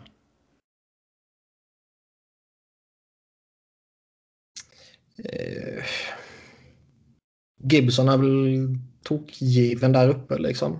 Har tappat lite nu med i och med Jo, dags jo, jo, tuffa men man titta, jo, men ska man titta över hela måste man säsongen. säga någon så visst han. Det är Ja. ganska öppet tycker jag. Ja. Jack Adams, då har vi Barry Trotz, Bill Peters och John Cooper. Det är också tämligen självklara. Ja. Eh, GM of the year, Brad Treliving, Doug Wilson, Lou Lamoriello. Ingen Peter Chiarello. Chirello. Chiarello. Ja, Chiarelli. Ja, nej. Men uh, ja, uh, Wilson och Lamoriello. Treleving är ju väldigt trött. Det är bara för att det går bra för dem. Typ. Alltså, han signade ju James Neal i somras liksom på... Jo, men han tog in eh, Lindholm och sådär, så det har ju gått bra. en Ja. bra och en dålig. Han gjorde en trade som har gett bort några bra spelare men kommit in med några bra spelare. Mm. Och, eh, Men han har inte gjort något speciellt. Nej, nej, nej. Så är det väl. har gjort direkt dåliga saker. Han, han är ju, tycker jag han är ju den här säsongens McPhee ju. Ja. Förutom att uh, ta in Trots då. Det kanske jo, de gjorde han innan. Och visst, Ja. Lena var ju bevisligen bra, men eh, plocka in Komarov och det gänget är ju liksom... Wilson förtjänar ju nämnas dels hur han blåste eh, Hoffman-affären och sen eh, ja, in i Erik Karlsson. Oh, ja. Gratis. Ja, det är helt sant. Ja, på tal om Robin Lehner, comeback player of the year. Robin Lehner, IF Skinner, Zach Parisi. Och Alltså sen- reflekterade ni över eh, kriterierna? To the player ja. return to a previous high level of performance that was interrupted by subpar play, long term injury or major illness. Ja. Hur jävla värdelösa måste de ha trott att Jeff Skinner var i Carolina? Ja, du. Ja, Ja, det är helt sant. Det är som jag sagt tidigare, det är alltså ligans... Nu minns jag inte om det var 12 eller 13. ja, det är svårt att göra en subjektiv bedömning av det. Alltså. Och, och, och liksom... Ja. Jag, jag tycker det är konstigt bara. Jo, jag håller med om att Jeff Skinner inte borde vara med på en sån här lista. Absolut. Och sen... Parisi är ju faktiskt beundransvärt med tanke på vilka jävla problem han har haft. Absolut. Jag Ja. tycker Lehner är beundransvärt också. Lena, ja, ja, ja, men det har vi, inte- hade jag inte kommit till. Nej. Men det, det är ju givet liksom. Mm. Sen Rod Langway Award. Det är alltså till eh, den bästa defensiva backen. Då har vi etta Mattias Ekholm, tvåa Mark Giordano och trea Victor Hedman. Svenska backundret. Klapp, klapp, klapp, klapp, klapp. Jag, jag tycker att det är... Det är en award Jag har inte de... grävt superdjupt i deras underliggande siffror, vilket förmodligen är det man måste göra för att komma fram till någonting. För ingen kan se så pass mycket hockey att man har en utförlig bedömning av alla backars defensiva förmåga. Mm. Eh, Men jag tycker det är kul att Ekholm får lite erkännande. Han har ju haft ett enormt erkännande hur länge som helst. Men eh, visst, Ja, det tycker jag erkännandet har ju redan kommit. ja, han har ju varit en del av eh, Nashvilles superback-uppsättning där. Och, Mm. det, Jo, men då har det oftast varit att det är liksom... Nej, de har alltid snackat om att alla fyra, alltså att de har Ah. den bästa fyran någonsin. Jo, Det är ingen som säger att en av deras backar är bäst i världen. Nej. Och man får väl inget riktigt officiellt erkännande när man eh, toppar en lista efter halva säsongen för ett pris som inte finns. Nej. För Ja, övrigt det- så är det eh, ett namnval som inte klingar med dagens uh, unga supporterskara. Och då menar jag inte Mattias Ekholm utan då menar jag Rod Langway. Ja, Vem borde priset vara döpt efter? alltså det är en bra han mustasch. Darian Hatcher. Jag gillar att han är född i Taiwan också.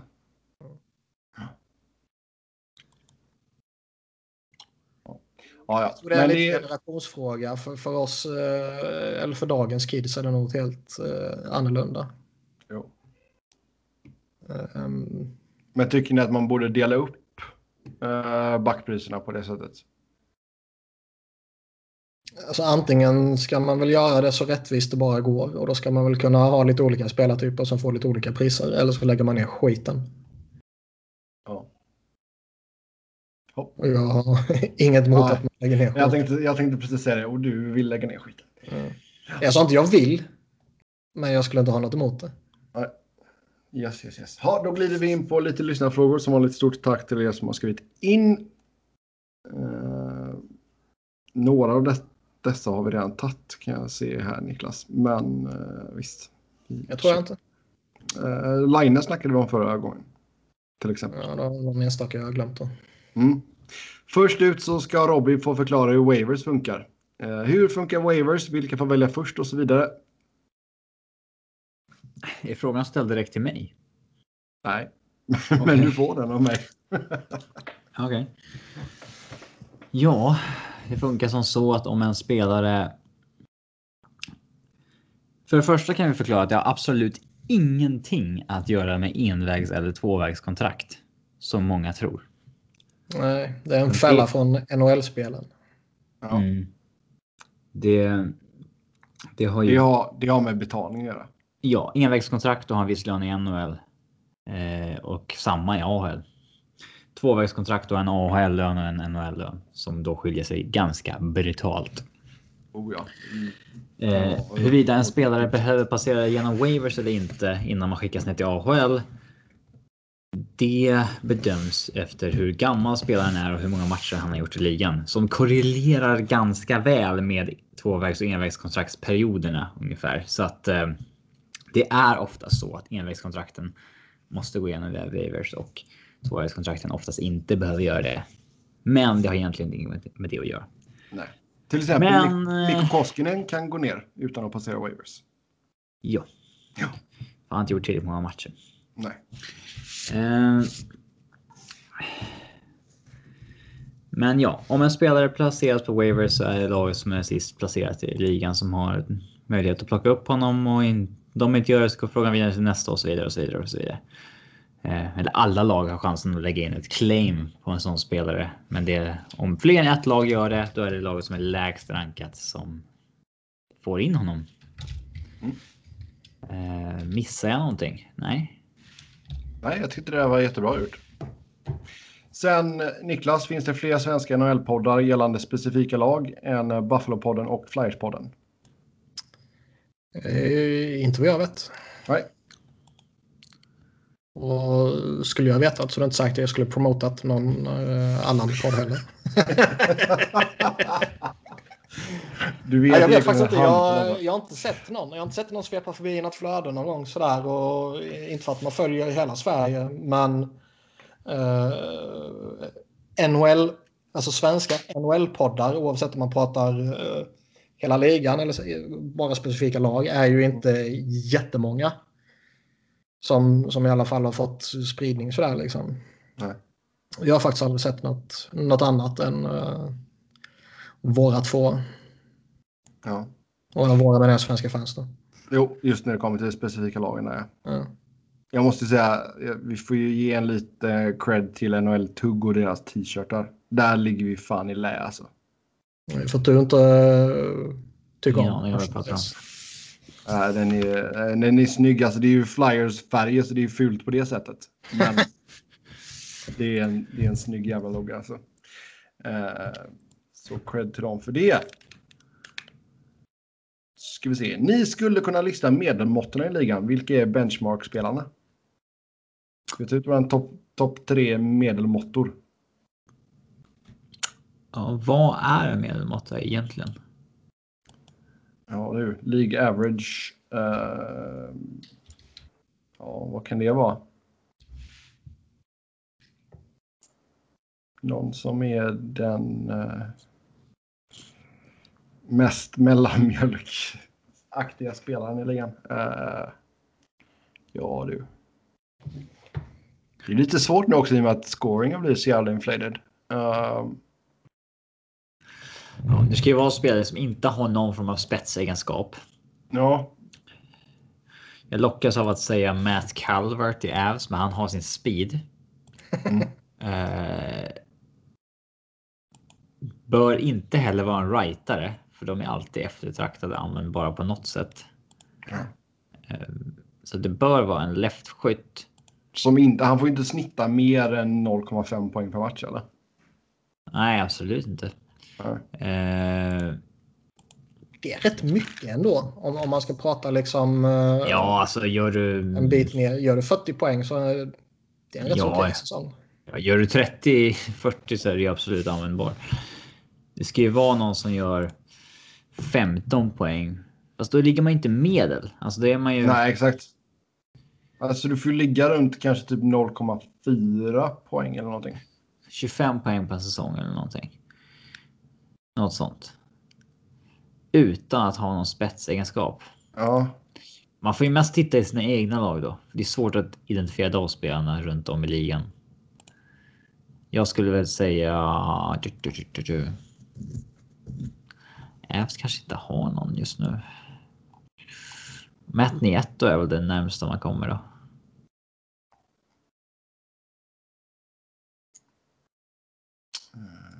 får vi tänka här lite. Jag vet fan alltså. Den första jag tänker på i Flyers är ju Hägg typ.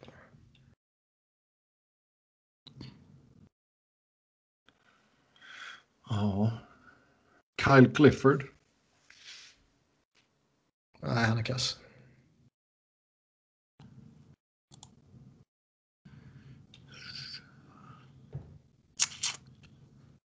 Jo, Jo. Brendan Leipzig. jag vet Ja. inte. Kanske. Ja, det är All, svårt. alla som spelar i NHL har ju oftast någon egenskap som gör att de hänger kvar där. Jo.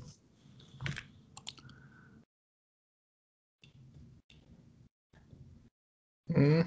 Det är nu du ska gå vidare så eller? Ja. ja, jag fastnade på laguppställningen här. Jag grät lite. Vi hörde ingenting. Nej, grät inombords. det är inte lätt att hålla på Kings nu. Eh, vilka trade targets är rimliga för Boston och hur mycket ska man satsa? Spelare som Chen, Simmons, Coyle, Silverberg har oftast parats ihop med klubben. Är det inte rätt rimligt ändå att tycka att Boston faktiskt borde satsa? Boston borde satsa, absolut. De ska inte satsa allt, liksom. men jag tycker ändå de ska satsa relativt hårt nu när de har ändå en något åldrande core. Bergeron är faktiskt 33 bast. Mm. Uh, Zdeno Jara är bara 41 i och för sig. Men uh, de har en Ser, core ut- som ser ut som att han är äldre. 22. ja. David Krejci börjar bli gammal. Brad Marchand är ändå 30 bast. Um, målvakterna är lite äldre och så här. Alltså, Ja, jag två tror år är Boston kanske ingenting. Nej.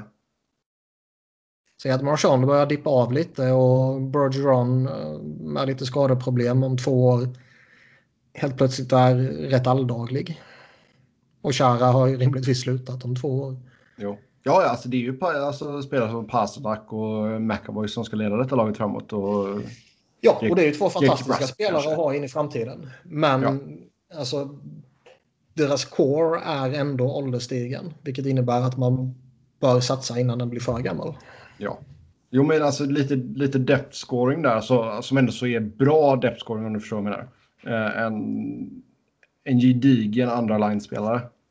Som även skulle kunna gå upp i första kedjan ifall det eh, åker på någon skada eller någonting. Ja, typ Wayne Simmons. Ja. Som sagt, vi, osäkert kort. Alltså, snackar vi bara rental nu eller snackar vi Nej, Någon som man ska- som rental? Visst, Det absolut. beror väl på. Tar, tar man in Wayne Simmons så tycker jag att man ska göra det som rental. Mm. Om man nu inte lyckas signa honom till typ tre år. Men det ser jag ju som väldigt osannolikt. Ja, man Eh, skulle köra en Stastny. Ja. Eh, m- Men, och jag säger inte att det bara är Simons man ska gå efter, men jag tycker ändå att man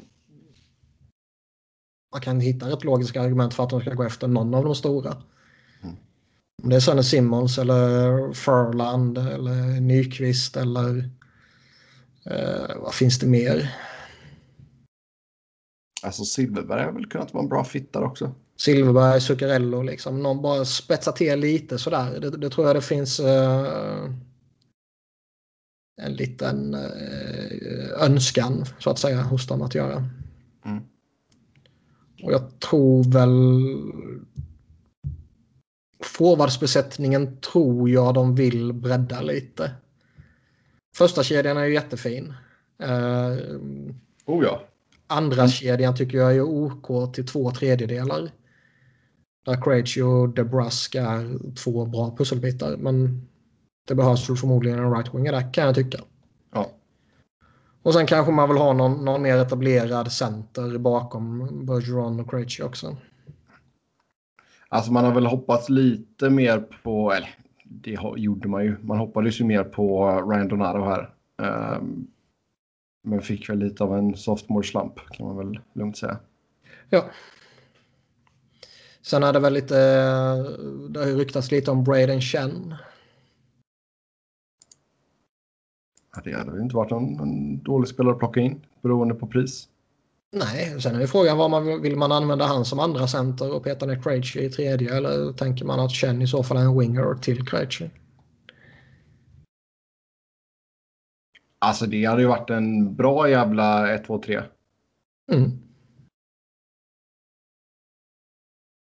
Det, där tror jag man nog hade varit lockad och i alla fall börja med det och köra 1, 2, 3. Och sen ifall man känner att ah, men nu måste vi toppa. Så kan man ju flytta upp honom på vingen i så fall. Typ. Toppa, det är alltid roligt. När är det okej att börja toppa? En. Slutspelet är okej att börja toppa. Ja, slut, slutspel ska man alltid toppa. Spela, spela tre backar 40 minuter. Eh, spelare som ni av någon anledning stör er på.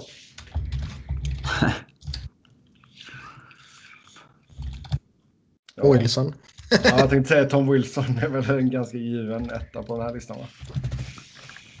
Jag tror väl att det här dock är lite syftet lite och sådär lite... eh, Lite orimligt störelse på. Ja, Spelare som vi tycker om. Lite punchable face Logan Couture. Ja, Han nämndes faktiskt i en eh, efterföljande tweet. Med just det argumentet. Ja. Mm. Vem stör man sig på utan anledning? Alltså ofta så har man ju någon anledning. Mm. Jag är ju dock sån här, jag kan ju hata spelare bara för sakens skull. Då måste jag bara komma på någon. Alltså oftast är det ju typ sådana här svin alla Marchand typ. Ja, men de hatar ju alla. Jo, Jo, jo, jo men det är, det är ju en klassisk sån grej att fan är han i ditt eget lag, ja då älskar man honom. Är han i något annat lag, då är det Ja, bara... det är lite tröttsamt för det. Ja, men det ligger ju någonting i det. Jonathan Toews. Ja, men där, där han vill man ju för att man ogillar i Chicago och vill att det ska gå dåligt för dem. Man vill att det ska gå dåligt för spelare med stora kontrakt. Ja, plus att han är orimligt hyllad. Eller var i alla fall orimligt hyllad. Ja. Jäklar vad det försvann snabbt när det inte gick bra för Chicago längre. Men nu går helt plötsligt han bra. Ja. Ehm. Men det känns ändå, där kan man ändå hitta lite rimliga argument, tycker jag. Sen är det säkert någon som inte håller med mig. Men Jo. bara någon som har bara rakt upp och ner avskyr sådär eh, utan anledning. Vad fan skulle det vara? Det finns ju många spelare jag önskar illa. Alltså, Ja. Alltså just utan anledning är ju det också. Ja. jävlar i helvete alltså. Alexander Wennberg har bara ett mål i år på 48 matcher. Mm. ja. Den Jag- Men jag kan inte påstå att jag hatar honom. Nej, nej, jag bara såg det när jag scrollade. Eh, scrollade igenom listan här. Art, ett mål och 18 assist på 48 matcher. Mm. Det är kontraktet. Yikes. Det såg man inte riktigt komma efter den där eh, supersäsongen. Ja, jag trodde man att då får jag lyfta liksom. Mm. Åtminstone lägga sig på den nivån. Mm. Nu är för fan buyout candidate. Ja, faktiskt. Ehm. Voracek önskar, alltså det var en sån här favoritspelare när han var i Columbus men, och i början i Philly. Men sen han, sen han blev bra. Jag önskar jag ofta att det går dåligt för honom för att. Eh, på grund av det jävla kontraktet bara. Alltså. Säg som det är, du hatar mig. Nej. Böntker önskar jag också mycket illa för att han eh, var jävligt överskattad i Arizona-åren och jag snackade med mycket Colorado-fans om det när han gick till Colorado och så vidare. Därför har jag alltid önskat att det ska gå illa för honom för att man ska få rätt så att säga. Eh, men där finns Du, det då ha, du anledningar. hatar ju Liksom. danskar. Nej. Alltså ni två är mer hatiska än vad jag är. Ja, I ogillar en spelare så finns det oftast en logisk förklaring till det. Ja visst. Sen, sen är hat ett jävligt starkt ord också. Ja. Ja, Jag kan faktiskt inte komma på någon som man bara sådär rätt upp och ner utan anledning. Allt mitt hat grundar sig alltid i en anledning. Ja, fast här, alltså, frågan är ju också av någon anledning som vi stör oss på. Jag stör mig ju på spelare Ja, man, som man Tom stör sig Wilson. på anledningen typ. Ja, men jag stör mig på Tom Wilson för att han är, eh, gör sådana dumdristiga saker på isen. Jag stör mig på Ryan Reeves, han kan också vara riktigt farlig. Jag stör mig på Marchand för han är ett lite, en liten råtta. Jävligt Och Reeves mainstream tycker nu jag om nu efter att han uh, plockade Wilson. Gillar du Bellamare nu när han har tuggat på PKs fingrar eller? ha, fan vad, vilken bisarr jävla situation alltså. Den borde vi nästan prata om. Nästan okej. Ja men du vet, gruff Folk men- bitna lite då och då. Ja men vad Ja, fan. det händer ju faktiskt då och då. Det händer ju då och då lite överallt. Det är, då är det ju fan större eh, när typ Marchand slickar på någon. Ja det är äckligt. Det är också en sån. Det gör han i och för sig lite återkommande. Så. Det är ju också en bra anledning att inte tycka om någon kan jag tycka. Kan inte gå ut och slicka på folk. Men om vi ska bara lista, alltså jag kan ju lista typ sju spelare i varje lag som jag hatar om man ska ha en anledning. Ja, det visar ju bara på vilken människa du är. Ja, Eh, tänkt på det. Men, men Säg liksom- fem spelare du önskar ska gå illa för då. Fem Det är ofta som spelare spelare önskar- som eh, tradas bort eller något från Philly eller någonting. Vad sa du att? Alltså fem spelare du önskar att det går illa för.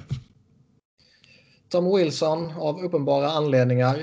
Eh, Alltså, du, du vet, när, man se, när man ser ett visst resultat på nl.com och klickar in på den för att se vilka som har gjort mål. Då är det oftast har man ju så här. Jag hoppas inte att det är den som har gjort mål. Tom Wilson är en sån ju. Ja, Eh, han hatar man av uppenbara anledningar. Sidney Crosby är en annan av lika uppenbara anledningar. Eh, Henke Lundqvist är en tredje av lika uppenbara anledningar. Det är alltid skoj. Det, det, det är få spelare, fan ta mig, som det är så skoj att se misslyckas som Henke Lundqvist. När, han- när han blir Jag håller inte förbannad- alls med dig. när, när, han, när han blir förbannad och börjar ta ut sin frustration på sin målbur, knuffa den ur läge eller börjar slå på den. Eller, så, eller när han bara sitter och stirrar rätt fram i en helt tom blick och liksom världen har gått under. Ah! Det är så fint! Det gör mig glad. Ond människa. Det har ingenting med människan Henrik Lundqvist att göra. Nej, nej, alltså jag säger att du är en ond människa. Ja, ja, men jag vill Ja, ja. bara påpeka det för dig. Utan det har ju... personligt. Ja, det är djupt. Harry Solnerchuk är ju en sån här personligt hat. Efter han skällt ut mig i ett omklädningsrum. Jag pratar svenska med Filip Forsberg eller Viktor Arvidsson eller vem fan det var. Han är ju på Röt du inte tillbaka då? Ja? Då skulle du ryta tillbaka på svenska. Jag bara tittar på honom och min blick sa håll käften din jävla idiot. Eh, men det är klart att man inte säger något i ett sånt läge. Då blir man ju utslängd för fan. Ja. Eller så spelar du bara dum och säger I don't speak English. Ja. No habla ingles. Ja, Eh, vad har vi mer? Ja, Jonathan Taves, bara för att slänga upp någon sådär. Ja, man, vill ju, man, man vill ju inte att, att han ska göra poäng. Man vill ju att det, det kontraktet ska se så dåligt ut som möjligt hela tiden. Ja. Eh, Patrick Kane av uppenbara anledningar. Ja. Sportsliga. Ehm. jag gillar inte att det går bra för Price ju Duchene. se ska misslyckas. Vem? Carey Price. Ja, det är kul. Nysignade stora kontrakt som spelare som kraschade och det är alltid kul. Man satte på stora kontrakten.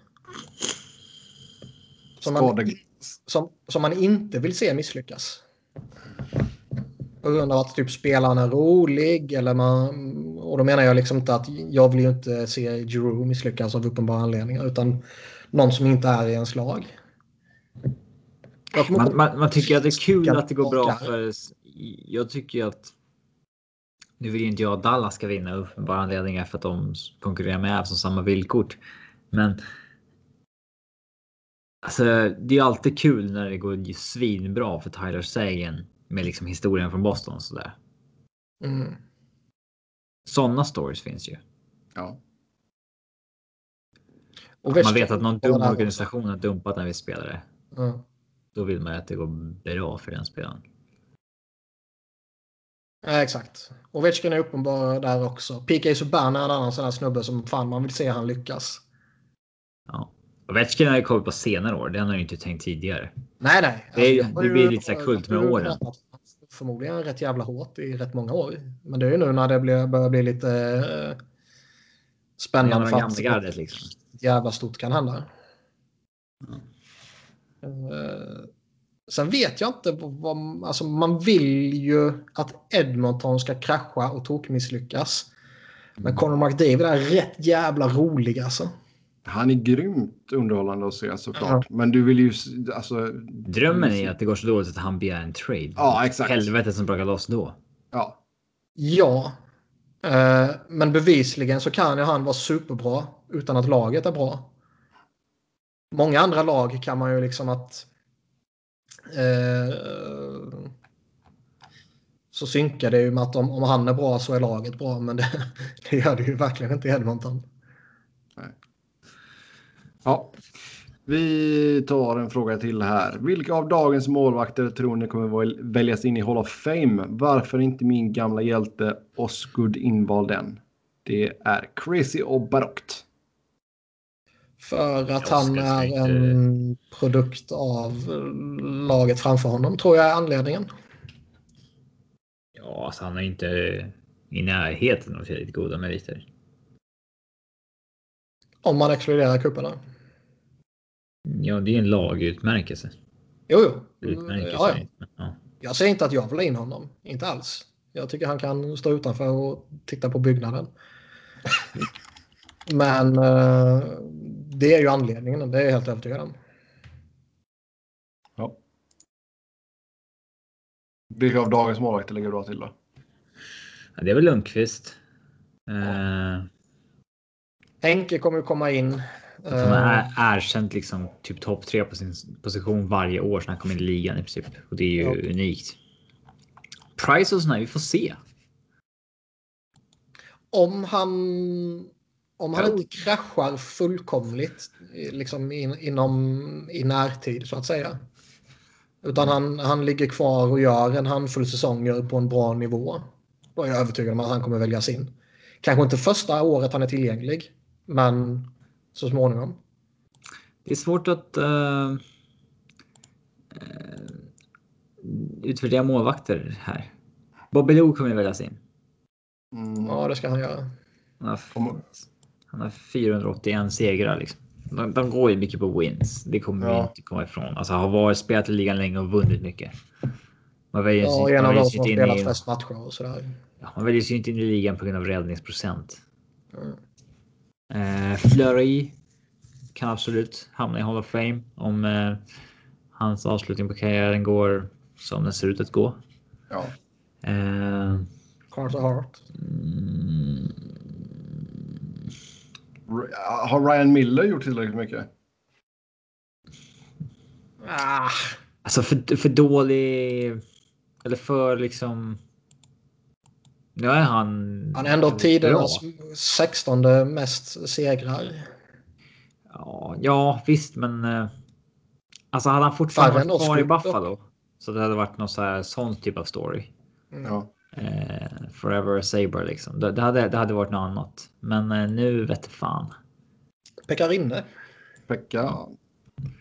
Vinner Preds så är de... Kan, kanske om krävs en kuppring kanske. Ja. Jonathan Quick. Carter Hart.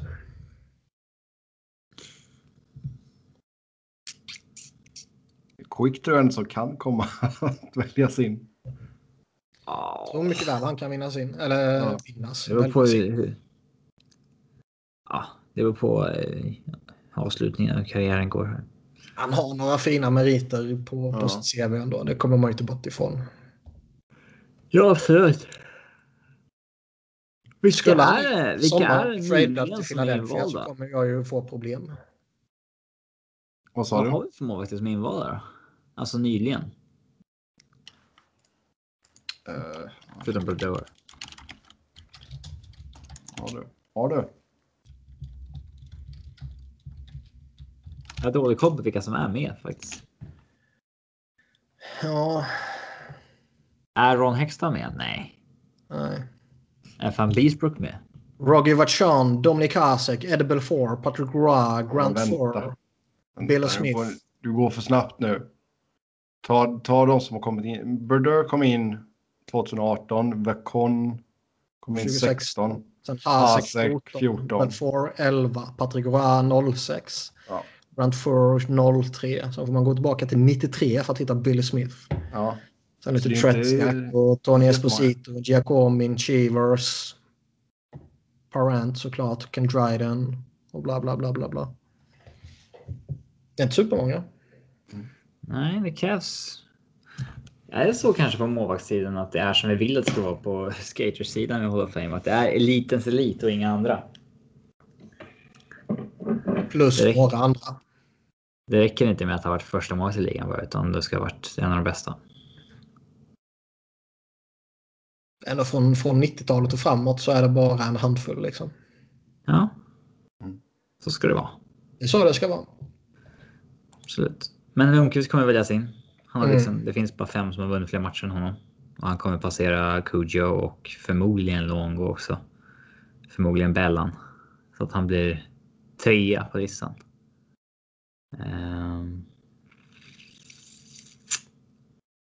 Ja. Flurry kommer ju klättra upp så pass också. Oscar har, han ligger 10 eh, historiskt sett, sett till antal vinster. Men... Alltså, Trettonde. okej, jag, vet- jag tog från typ 50-talet framåt, eller 60-talet Ja, framåt. ja, Så från begynnelsen och framåt. Ja, det är en annan sport. Men ja. Eh, Ja, men det är några alternativ i alla fall. Ja, Kings tradat här. Dominic Kubalik. Han skickat. Spontan reaktion Sebastian. Mot. Ett femte rundsval från Chicago. Sådär ja. Vinst. Vinst. Ja, det är typ en så här promilles chans på en NHL-spelare. ja, exakt. Eh, fan, King, alltså. Ja, Chicago beter sig lite eh, intressant sådär. Det är liksom en kille som spelar i Europa som ägs av Kings. Som de... Eh, eller som Kings har rättigheterna till då. Som de tradar för bara sådär för att de förmodligen vill plocka över honom.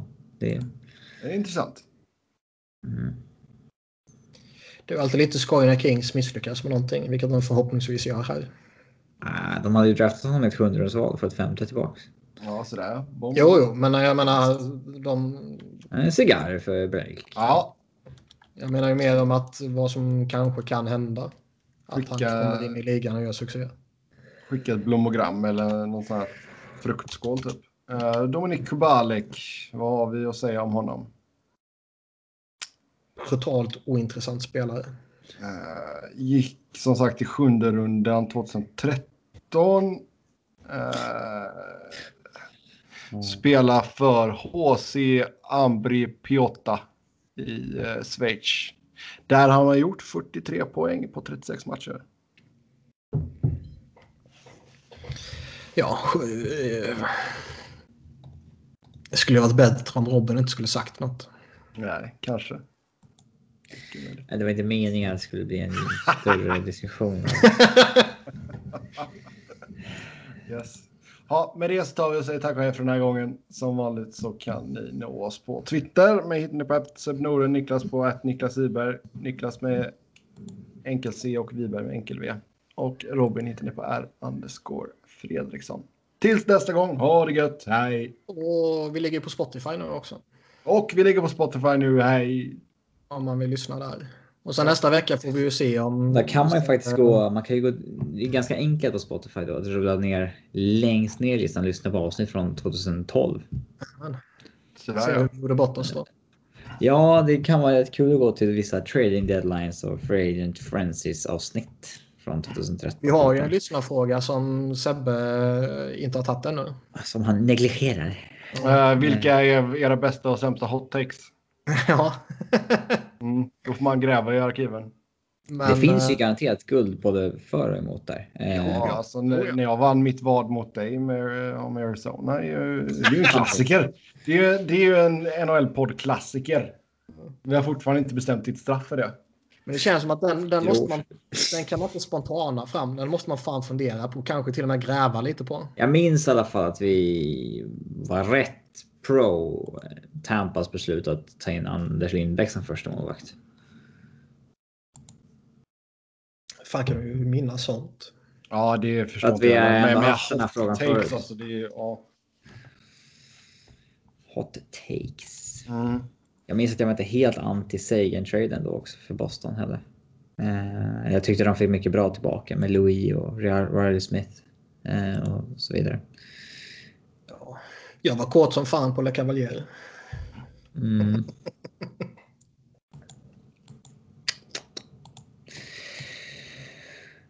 ja, det är ju sånt man får verkligen gräva.